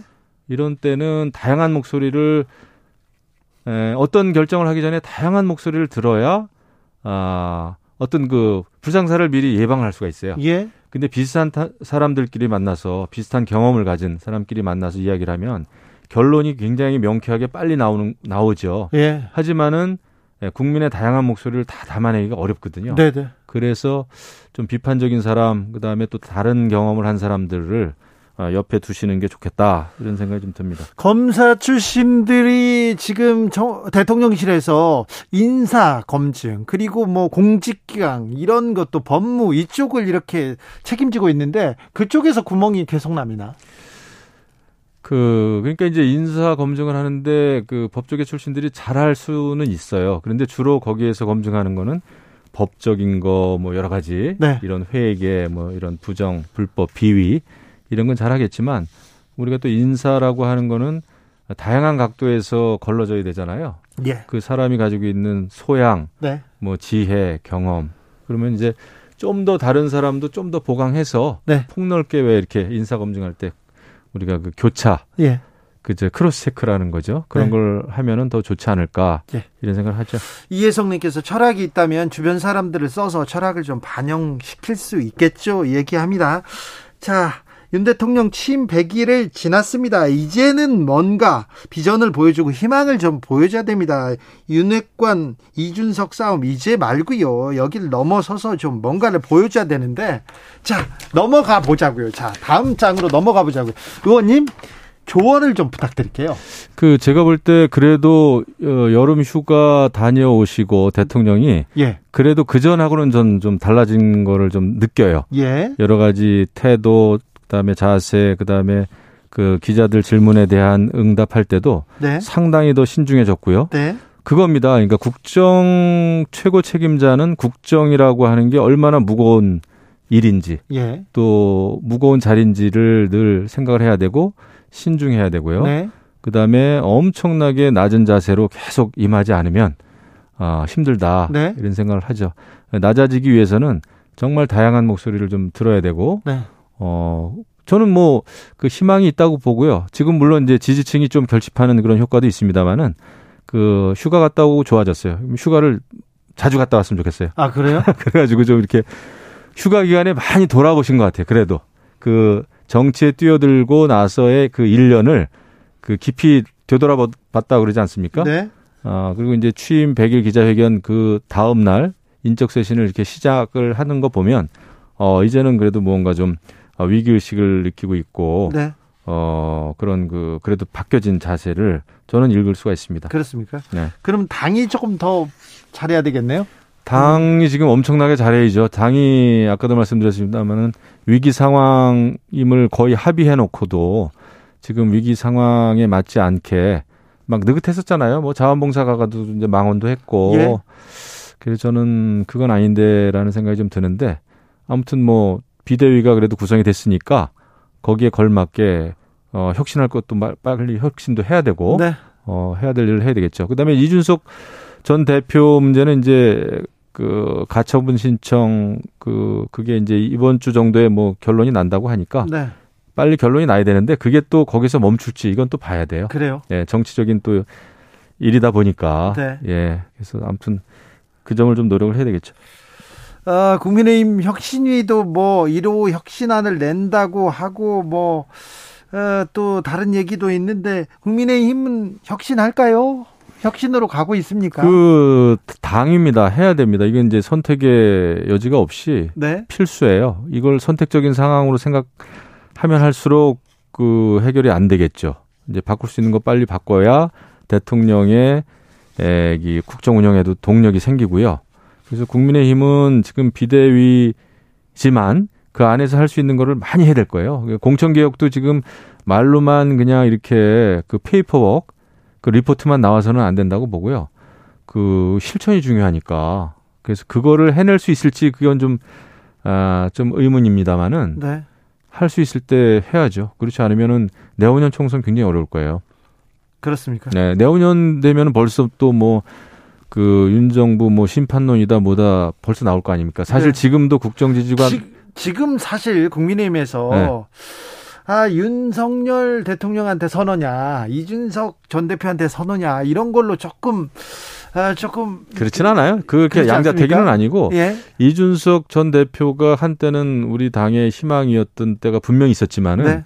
그 이후에 보인 거의 기행에 가까운 행보는 좀 실망스러워요. 네. 그러니까 당 대표로서도 당 대표 되는 될 때는 굉장히 이제 신선한 돌풍이고 저도 굉장히 지지를 했는데 네. 그 이후에 당 대표로서의 당 대표 자리도 굉장히 무거운 자리인데 네. 그걸 너무 가볍게 운영을 해왔다. 네. 이런 생각이 들고 그 남과 논쟁하고 토론하는 건 좋지만은 에, 그 상대를 너무 계속 악마화하고 그리고 이제 이준석 당 대표가 국민도 속도 속고 자기도 속았다 이런 나도 속았다 이런 얘기를 네. 하지만은 그거는 국민들의 입장에서 봤을 때는 그 이준석 전 대표한테 할 수 있는 이야기이기도 해요. 그거는. 아, 그럼요. 소, 아니, 네. 당신이 속였지 않느냐 그렇게 네. 생각하죠. 그러니까 많은 사람들이 박수 쳤었지만은 그 이후에 당 대표로서의 어떤 균형 감각이나 이런 것도 너무 없었단 말이죠.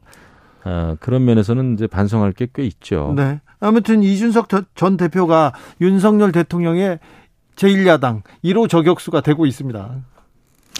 그러니까요. 지금 뭐 국민의힘이 지금 야당과의 전쟁보다는 이준석 전 대표와의 오히려 전쟁을 치르고 있는 듯한 느낌이에요. 그래서 네. 집권 여당으로서는 지금 참 할 짓이 못 된다 이런 네. 생각이 드는데 에, 대응을 잘 해야죠. 대응을 대응. 확실하게. 네.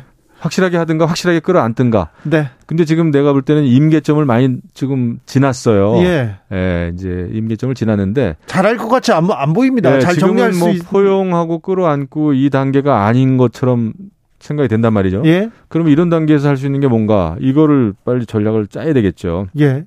내년 1월이나 2월에 이게 전당대회 그때쯤 할 것이다 이렇게 조영 비대위원장이 얘기를 하셨어요. 네. 그러자 또 이준석 전 대표가 그러면 뭐 내가 나간다 이런 의향도 보였어요.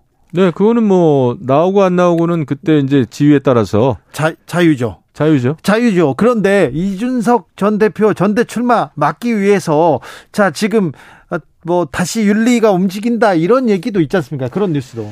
근데 윤리위가 추가 징계를 해봐야 저는 사태가 더 꼬인다 보고 예. 그것도 굉장히 그 좋게는 안 보일 겁니다. 예를 들면은 이준석 당 전 대표가 지금 청년들에게 입당을 많이 하시라 윤핵관을 물러나게 정치에서 은퇴시키기 위해서는 입당해야 된다. 예. 이것도 엄청나게 이상한 얘기거든요. 네. 입당 문제를 윤핵관 몰아내기 위해서 입당 그것만큼이나 이준석 전 대표를 또 추가 징계를 해가지고 어떻게 해보겠다고 하면 그거는 그 똑같은 당이 될 거예요. 네. 그러면 그 그거는 정말 당 자체가 아 굉장히 당이 갖는 뭐라 그럴까 최소한의 그 상식적인 도리라 그럴까? 전 그것도 아니라고 봐요. 그래서 이준석 전 대표를 잡으려면 정말 확실히 잡든가 뭐 무슨 저걸 해야지 그렇게 찔끔찔끔 추가 징계하는 그것도 좀 이상하잖아요. 이상하죠. 예. 네, 제가 볼 때는 그건 아니라고 봐요.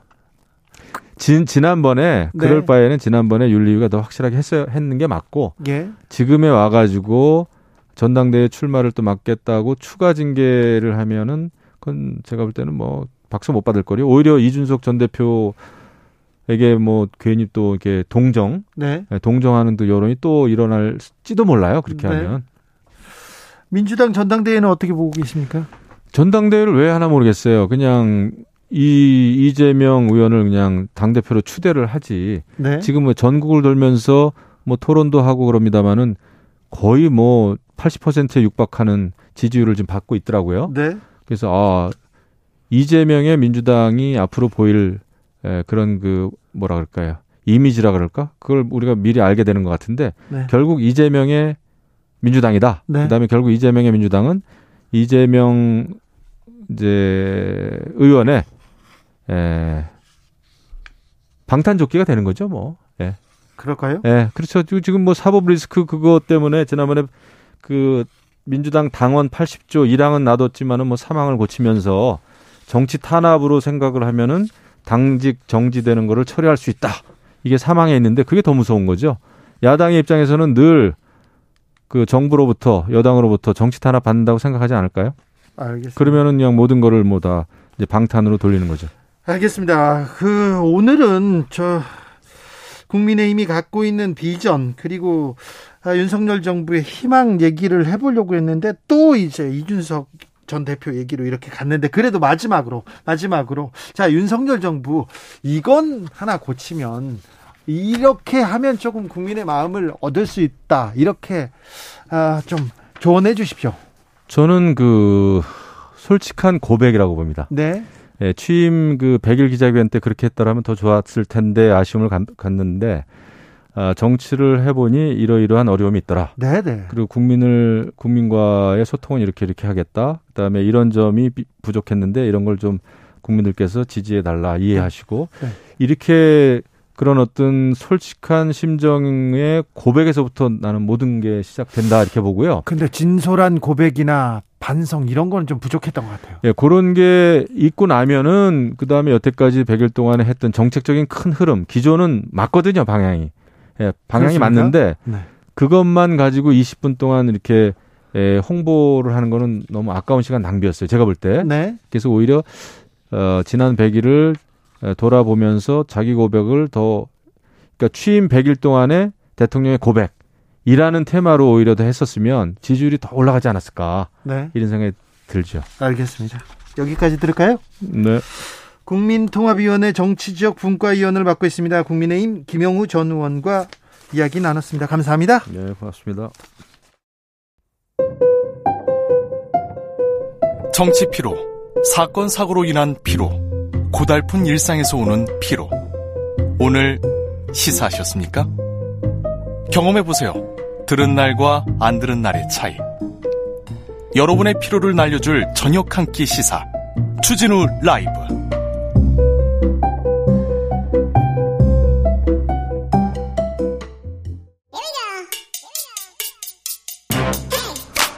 뉴스를 향한 진지한 고민 기자들의 수다.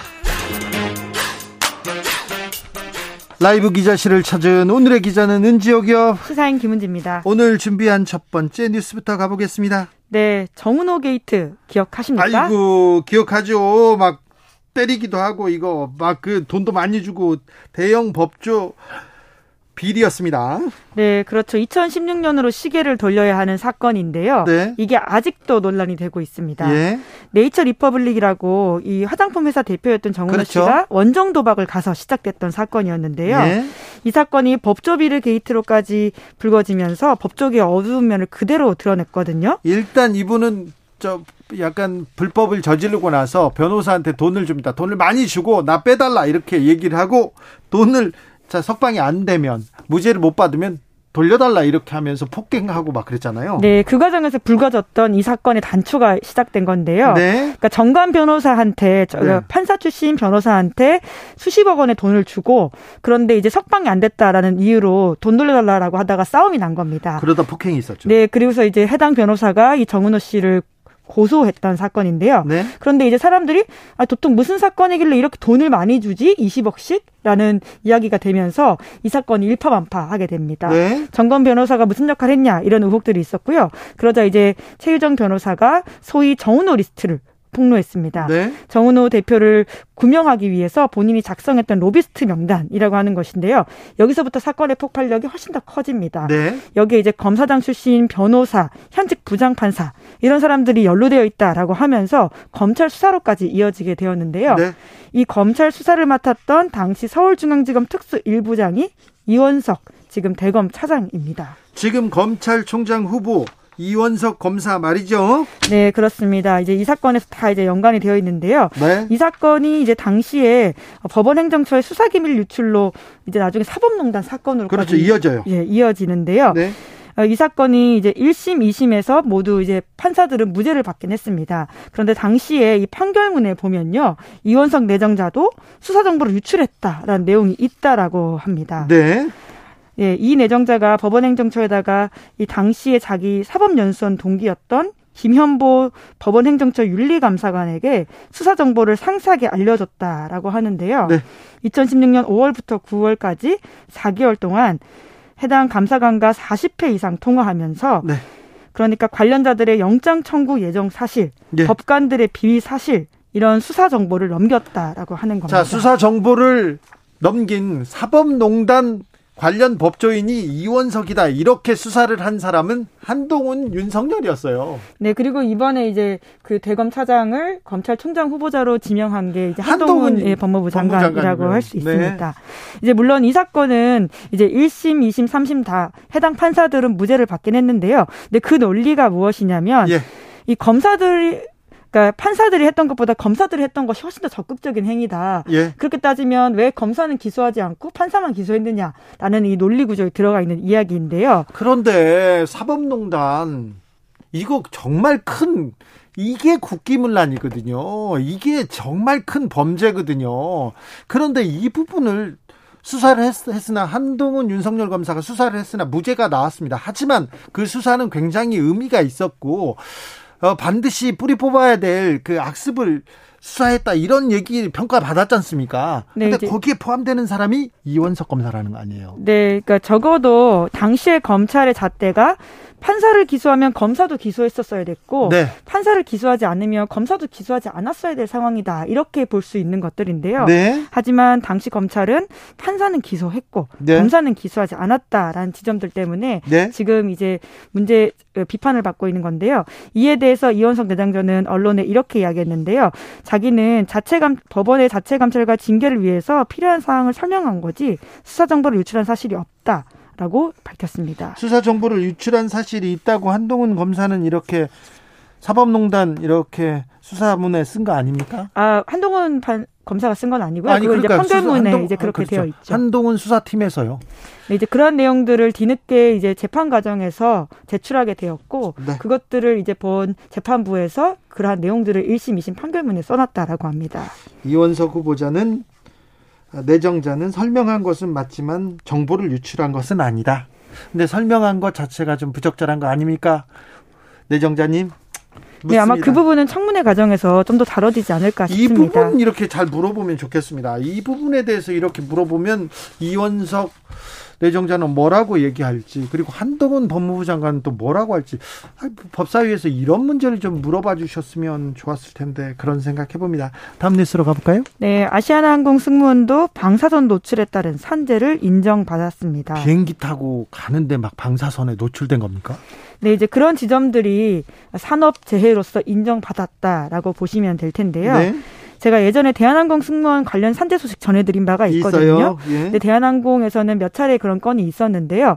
아시아나항공에서도 처음으로 인정된 사실이 나왔다라고 하는 것이 중요한데요. 대한항공에 이어서 아시아나항공 그러니까 항공 사 승무원들은 이런 산업재해에 노출될 수 있다는 것 아닙니까? 네, 그렇죠. 이제 그것이 역학적으로 이제 나왔다라고 하는 것이 중요한데요. 네. 1990년 12월 아시아나 항공에 입사했던 A 씨가 2018년 2월까지 객실 승무원으로 일했다라고 합니다. 연간 약 890시간 정도 항공기를 탑승했다라고 하는데 네. 이 중에 이제 고비도를 이동하는 국제선 탑승을 연간 882시간 그러니까 탑승 시간 대부분을 차지했다라고 하는데 주로 저 주로, 주로 국제선 장거리만 이렇게 탔군요. 네, 이제 극지방을 지나다 보면 고도의 그런 방사선 피폭 위험이 있다라는 부분들에 대해서 본인들이 이야기가 있었는데요. 해당 A 씨가 2018년 1월달에 당뇨로 검진을 받던 중 백혈구 수치 이상을 발견했고, 네. 그래서 검사 결과 골수 형성 이상 증후군 진단을 받았다라고 하는데요. 네. 이것은 이제 혈액 세포를 만드는 조혈기관인 골수에 심각한 문제가 생겨서 백혈구와 적혈구 및 혈소판이 제대로 만들어지지 않는 악성 혈액 질환이라고 합니다. 그리고 이후에는 이제 일을 그만두고 항암 치료와 골수 이식 진행 중이라고 하는데요. 산재 인정받기 어려운데 산재 인정 이유는 뭡니까? 확실하다는 네. 거네요. 네, 근로복 이제 연관성이 있다라고 하는 건데요. 상당한 인과관계라고 보면 될 텐데요. 근로복지공단의 업무상 질병 판단서에 따르면 이렇게 판단했다라고 하는데요. 이제 26년 이상 국제노선에 투입돼 근무했다. 그리고 항공기가 북극 상공을 운행할 때 자연 방사선 수준 이상의 방사선에 노출된 것으로 알려져 있다. 그리고 유사 작업자에게 혈액감 인정 사례가 확인되었다라는 것을 종합적으로 고려하면 인과관계가 네. 좀그 인정된다는 건데 네. 그런데 비행기 타면 비행기 타면 방사선에 이렇게 피폭됩니까?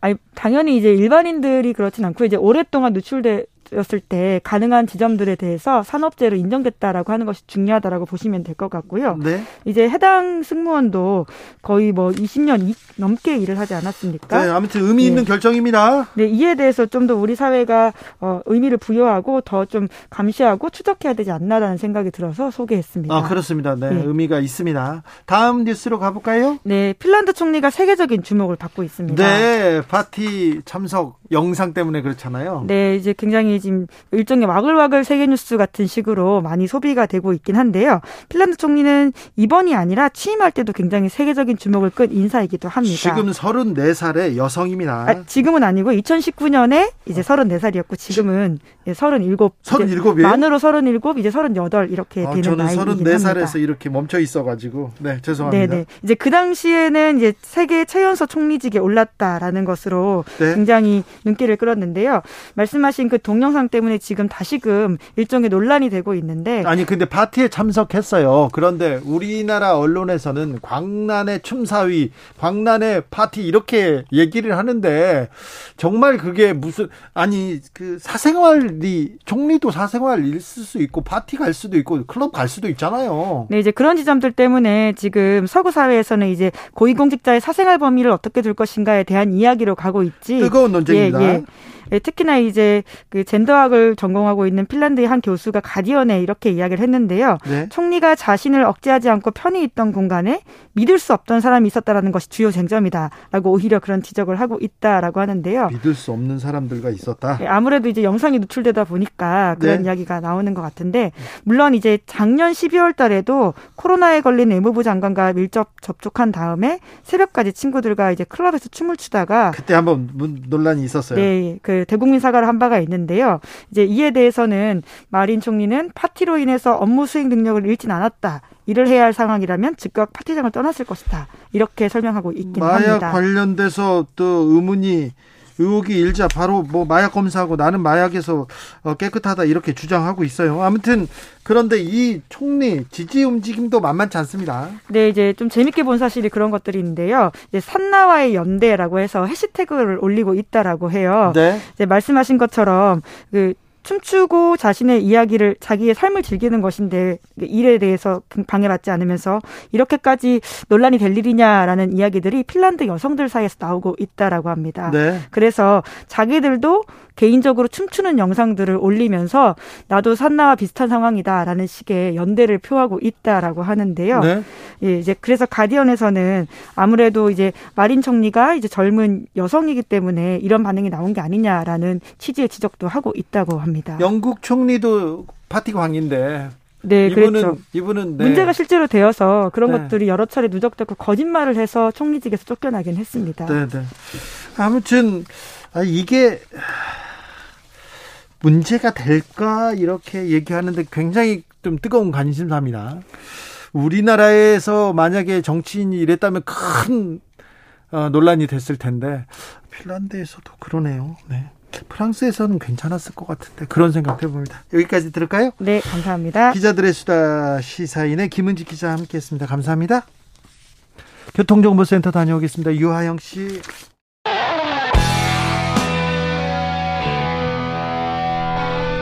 스치기만 해도 똑똑해진다. 드라이브 스루 시사 주진우 라이브.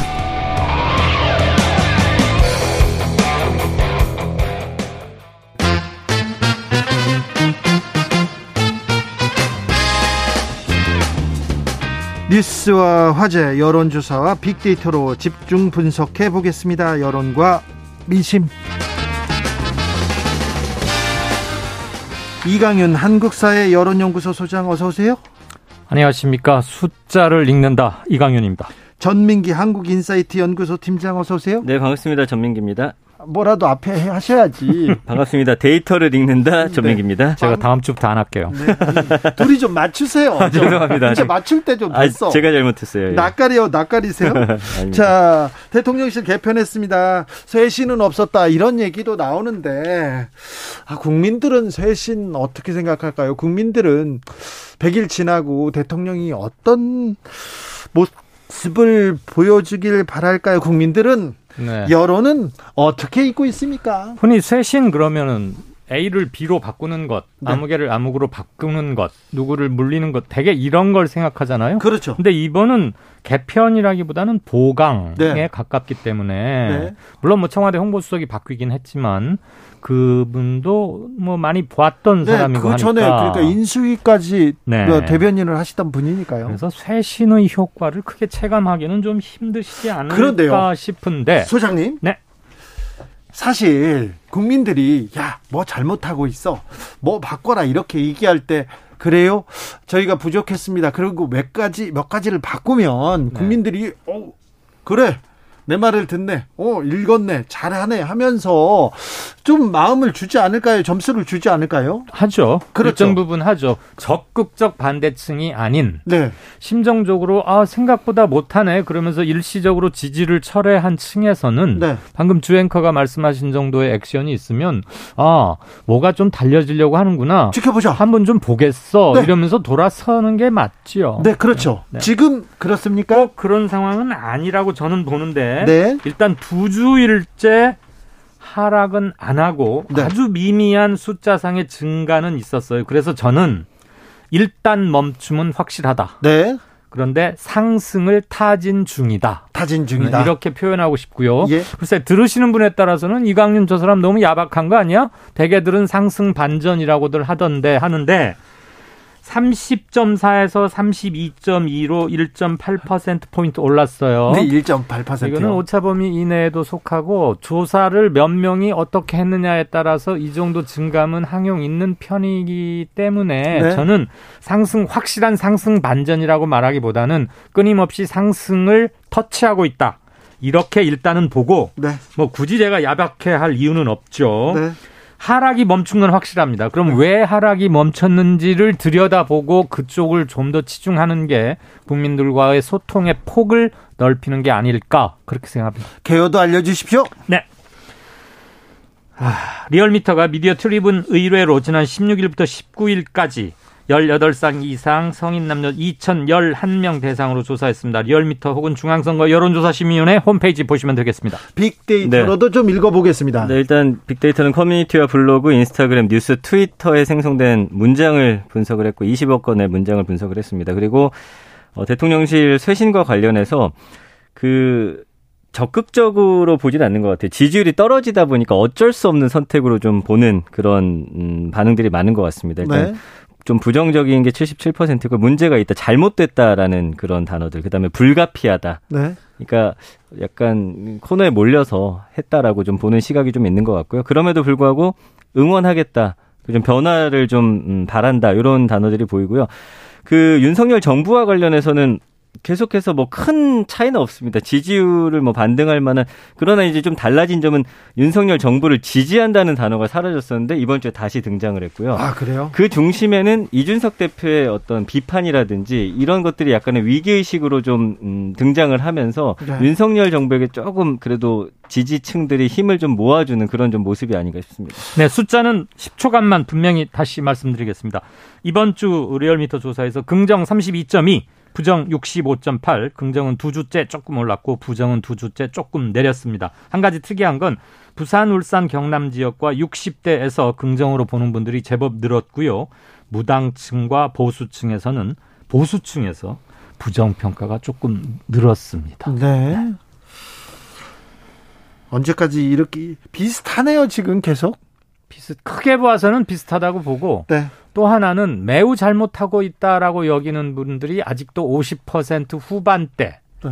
10명이면은 6명 가까이 분들께서는 상당히 잘못하고 있어. 대, 대강 잘못하는 게 아니고 네. 강고하게 안 좋게 보시는 분이 많다는 것 그게 더 중요한 거죠. 자, 그런데 몇 달째 이준석 전 대표와 윤핵관과 윤핵관과 이준석 전 대표 간의 난타전 계속됩니다. 7811님, 이준석 윤핵관 이제 지겨워요. 좀 신선한 이슈로 만납시다.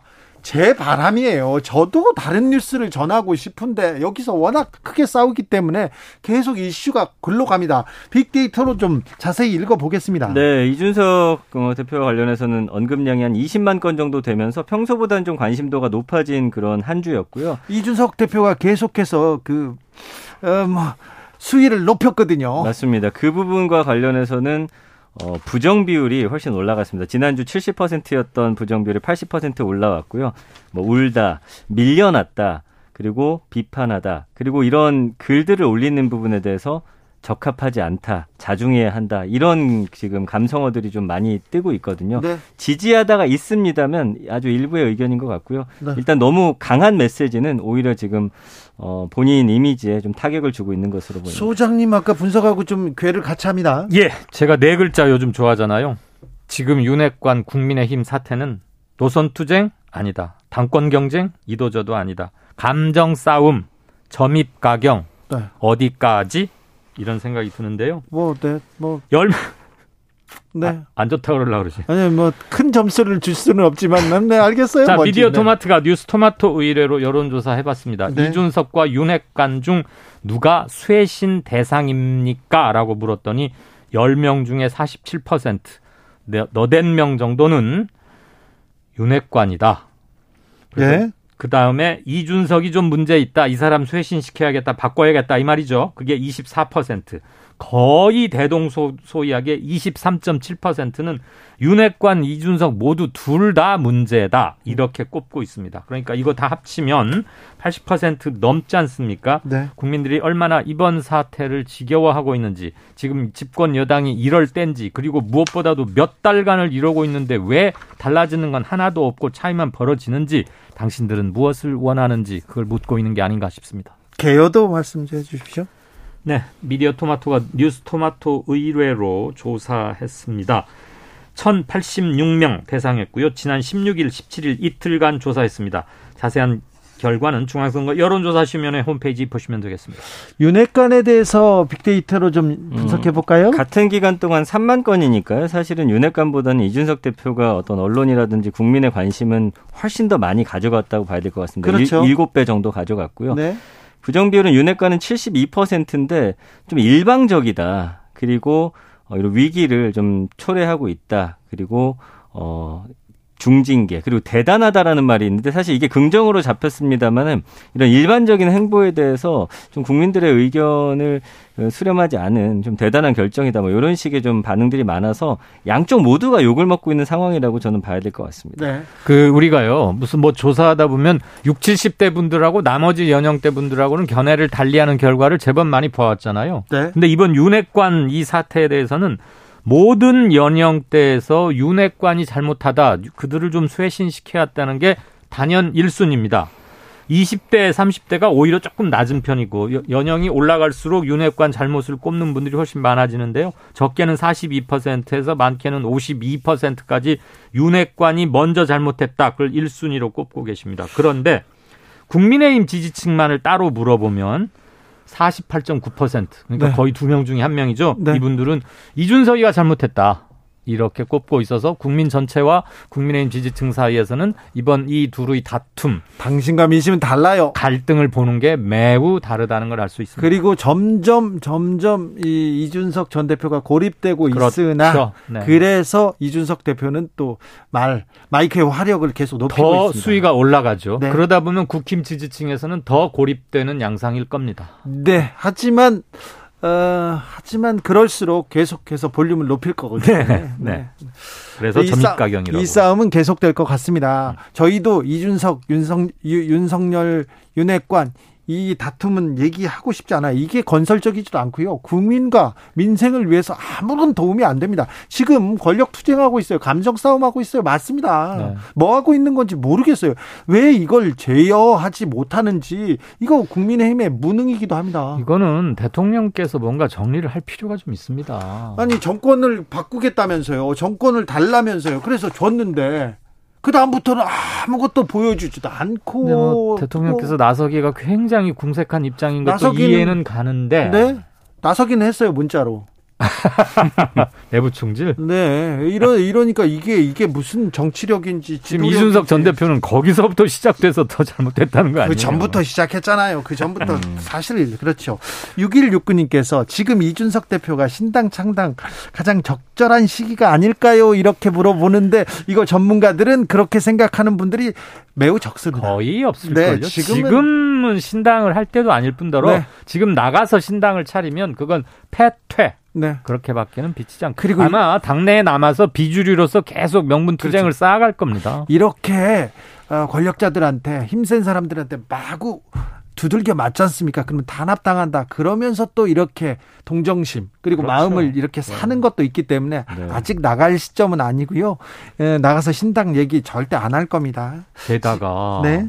그 차기 당대표, 국힘의 차기 당대표 누구를 생각하고 계십니까? 이 질문도 말씀드릴까요? 네. 네, 그걸 보면 여기에서도 민심과 당심이 확인이 갈리는데 네. 자, 우선 넥스트 리서치가 SBS 의뢰로 지난 15, 16일 이틀간 조사한 겁니다. 네. 국민들께 물어봤더니 차기 당대표는 1등 유승민, 2등 이준석, 3등 안철수, 4등 나경원, 그다음에 제법 차이가 나면서 5등 김기현 이런 순서로 꼽아 주셨고요. 퍼센트는 일단 생략하겠습니다. 습 반면에 국민의힘 지지층만을 대상으로 따로 물어봤더니 여기서는 네. 완전히 바뀝니다. 1등 나경원, 2번 안철수, 3번 이준석, 4번 유승민 이렇게 나옵니다. 당신과 민심은 다릅니다. 그러니까 네. 더군다나 이준석으로서는 국민으로 국민을 상대로 물었건 국민 국힘 지지층 상대로 물었건 2위, 3위에 확실히 랭크되고 있기 때문에 더군다나 지금은 신당 같은 건 생각할 겨를이 없는 거죠. 알겠습니다. 네, 민주당 지지자들이 또 이준석 전 대표를 아, 은근히 응원. 하는 것도 사실이죠. 그죠. 네. 이게 참 애매한 게 어쨌든 그 어떤 그 언론의 관심을 받을수록 네. 비판의 목소리도 높아지기는 하는데 네. 민심이라는 건 결국에 또 관심도도 어느 정도 그렇죠. 굉장한 중요한 역할을 하거든요. 네. 그래서 당 대표 분석했을 때 이준석 대표 정도만 사실은 이름이 나오고 나머지 분들은 언급량이 비교가 안 될 정도요. 가만히 있으면 긍정 감성은 올라가는데 네. 관심도는 높지 않기 때문에 이 부분이 상당히 어려운 부분이 아닌가 싶습니다. 네, 알겠습니다. 김진만님께서 같은 당 동료도 설득을 못하면 국민들의 마음은 어떻게 품고 갈 수 있을까요? 그런데요, 같은 당 동료를 설득하려고도 하지 않고요. 국민의 마음을 이렇게 품고 가려고도 하지 않는다는 게 문제예요. 지금 국민들 중요하지 않아요? 선거 멀었잖아. 이렇게 생각하잖아요. 정권이 왜 바뀌었는지 전혀 체감을 못 하시죠. 이런 사태 보면. 제가 조금 전에 말씀드린 국힘 차기 당 대표 어떻게 보시느냐 이 조사는 여론기관 넥스트 리서치가 SBS 의뢰로 15, 16일 1,005명 대상으로 조사했습니다. 같은 여심이 홈페이지 보시면 되겠습니다. 빅데이터로 좀 희망적인 좀 아, 좀 긍정적인 그런 뭐 분석은 없습니까? 사실 뭐 지금 상황에서 긍정적으로 볼 만한 게 뭐가 있을까요? 정치권은 없습니까? 다투고 있고 네. 그다음에 뭐 국민에게 어떤 비전을 제시하는 목소리는 전혀 없고 대통령도 가만히 계시고 어떤 모습을 긍정적으로 봐야 될까요? 아니, 자, 예. 그러면요. 어렵더라도 네. 아주 어렵지만 그래도 윤석열 대통령에 대한 긍정적인 키워드는 뭐가 있습니까? 잠시만요. 제가 아까 이제 분석했던 것 중에 네. 그나마 긍정적으로 보이는 게 예전과 좀 달라진 키워드가 지지하다가 이제 등장을 했다라고 하고요. 네. 좀 그래도 예전보다 국민의 목소리를 듣기 위해서 예전보다 좀 의욕적인 것 같다. 요 두 단어밖에 지금 등장을 하지 않는 상황이에요. 그러니까 사실은 뭔가 정책이나 이런 거를 내놓고 그 안에서 국민들의 마음을 얻지 못하는 한 뭐 그 이상의 긍정적인 감성은 현재로서는 좀 보기 힘들지 않을까라는 생각이 저는 그 듭니다. 그 이유로 정책 주목도가 너무 약하다는 점을 꼽고 싶습니다. 정책이 안 보이죠? 네. 정권이 바뀌었으면 여당에서 약간의 권력 지도 재편 같은 건 있을 수 있다고 거기까지는 이해해 주실 거예요. 지금은 너무 길고 오래고 계속 싸우는 거지만 네. 그런데 눈에 들어오는 정책이 대통령실 이전한 거 말고는 생각이 안 나요. 그 이게 근데 어려운 게 정책도 사실은 뭐 좀 바람직하고 좋은 부분은 늘 언론에 묻혀버립니다. 네. 좀 뭔가 이슈되고 좀 논쟁거리가 있는 것들이 등장을 하기 때문에 그래서 이거는 전 정치인으로서도 좀 쉽지는 않은 상황이 아닐까라는. 거기다가 쌈구경이 예. 재밌거든요. 불구경도 그, 재밌거든요. 언론에서 사실은 매일 아침부터 저녁까지 그 당 안에서 이런 다툼을 좀 주로 다루다 보니까 정책적인 측면은 사실 언급량으로 비교하면 100분의 1도 안 되니까. 게다가 바람직한 건 정책은 논쟁을 할수록 국민들의 관심이 높아지고 참여도 자연스럽게 되는 거예요. 네. 지금은 논쟁 자체가 없다는 게 문제인 네. 거지. 그래서 근데 논쟁을 만들어야죠. 한 번 나올 뻔했던 게 있지 5세 입학. 네. 그건 바로 없어졌죠. 네. 그런 걸로 만들면 안 되고요. 그렇죠. 그런 정책은 안 되죠. 증세냐 감세냐, 네. 대기업이냐 서민이냐 뭐 이런 논쟁이 붙어야 된다고. 그러니까요. 왜 화두를 던지지 못할까요? 이른바 아젠다 세팅 능력이 실종돼 버린 겁니다. 자, 민주당 전당대회에 대해서는 네, 국민들의 관심이 좀 낮은 편입니다. 어떻습니까? 그렇습니다. 이제 관심도 자체가 그 어대명이라는 단어가 보여주듯이 사실은 이미 결정된 것으로 좀 보시는 분들이 많으신 것 같아요. 네, 네. 왜냐하면 당 대표 이미 된 것처럼 이제 문장들이 등장을 하고 있고요. 예? 지지하고 있다. 사실은 이 빅데이터 상으로는 당심까지 읽기는 쉽지가 않은 상황입니다. 왜냐하면 네. 이제 국민들의 관심이 어디에 쏠려 있나이기 때문에 역시나 이재명 어그 의원에 대한 관심도가 너무나 일방적이에요. 네. 이번 주는 98만 건으로 아, 한달 동안 그 윤석열 대통령을 지금 넘어섰거든요. 아, 그래요? 예. 그 나머지 분들은 사실은 어, 채 5만 건이 안 되기 때문에 네. 이뭐 체급으로 보나 이야기 생성되는 걸로 보나 체급 차이가 너무 크게 느껴집니다. 빅데이터로 보면 네, 뭐, 네 이렇게 민심이 좀 잡히기도 합니다. 저는 민주당 전당대회 보면서 투표율이 이래 가지고는 뭐 이재명 의원이 될 게 거의 확실시 되는데 되고 나서 통합 리더십을 발휘하는데 좀 힘이 빠지지 않겠느냐. 아니, 그 너무 한편으로 완전히 몰려 있긴 근데 하고. 한편으로 몰려 있으니까 뭐이 낮은 낮을 수밖에 없잖아요. 네, 그러니까 전당대회가 심드렁해지고 외면을 해버리는데 실은 이재명 지, 강성 지지층들만 투표에 참여하는 듯이 지금 양상이 흘러가고 있어요. 네. 이전에 전당대회 두 건 이낙연 될 때 그 전에 될 때 두 번 다 아, 송영길 될 때 두 번 다 정친 생략 두 번 다 40% 넘겼습니다 투표율이. 근데 이번에는 35%가 채 안 돼요. 네. 이건 굉장히 큰 거죠. 근데 그 사이에 민주당 당원들이 많이 늘어난 건 사실이지만 네. 늘어난 만큼 투표율도 함께 올라가야 민주당이 전열을 재정, 재정비하는구나라는 걸 체감할 수 있을 텐데 네. 지금의 이 심드렁하고 외면하는 것은 새 지도부가 뼛속 깊이 반성하고 대책을 찾아야 할 겁니다. 알겠습니다. 2095님께서 민생 얘기도 좀 해주세요. 정책이 너무 짜증납니다. 얘기하는데 제가 오늘 방송하기 전에 이준석 말고 윤핵관 말고 다른 얘기 하겠다고 그렇게 결심을 하고 들어왔는데 다른 희망을 좀 찾아보려고 했는데 오늘도 실패했습니다. 정치권에서 이 민생 얘기를 안 합니다. 경제 얘기를 안 해가지고 다음 주에 우리 여론과 민심에서는 무조건 네, 무조건 네. 희망적인 네? 정책적인 뭐좀좀 비전을 우리가 알았어요. 찾아보는데 네. 무역수지 적자 커지고 있습니다. 네. 그런 거 말고요. 좀 좋은 희망적인. 아니 어. 뉴스를 만들 수는 없잖아 우리가. 만들어 와요. 네. 아니 근데 뭐 추석 앞두고서 이제 물가 얘기. 근데 사실은 좀 긍정적인 지표가 또 많이 없기 때문에 네. 어떤 면에서 희망을 찾아야 될지 모르겠지만. 복숭아 맛있다 이런 얘기라도 예, 합시다. 뭐 정책 부분에서 저도 좀 참고를 해보겠습니다. 아, 저희가 참고하고 더 노력하겠습니다. 이강윤, 전민기 두 분 감사합니다. 고맙습니다. 감사합니다. 저는 여기서 인사드리겠습니다. 돌발 퀴즈의 정답은 양치강이었습니다. 저는 내일 오후 5시 5분에 돌아오겠습니다. 지금까지 주진우였습니다.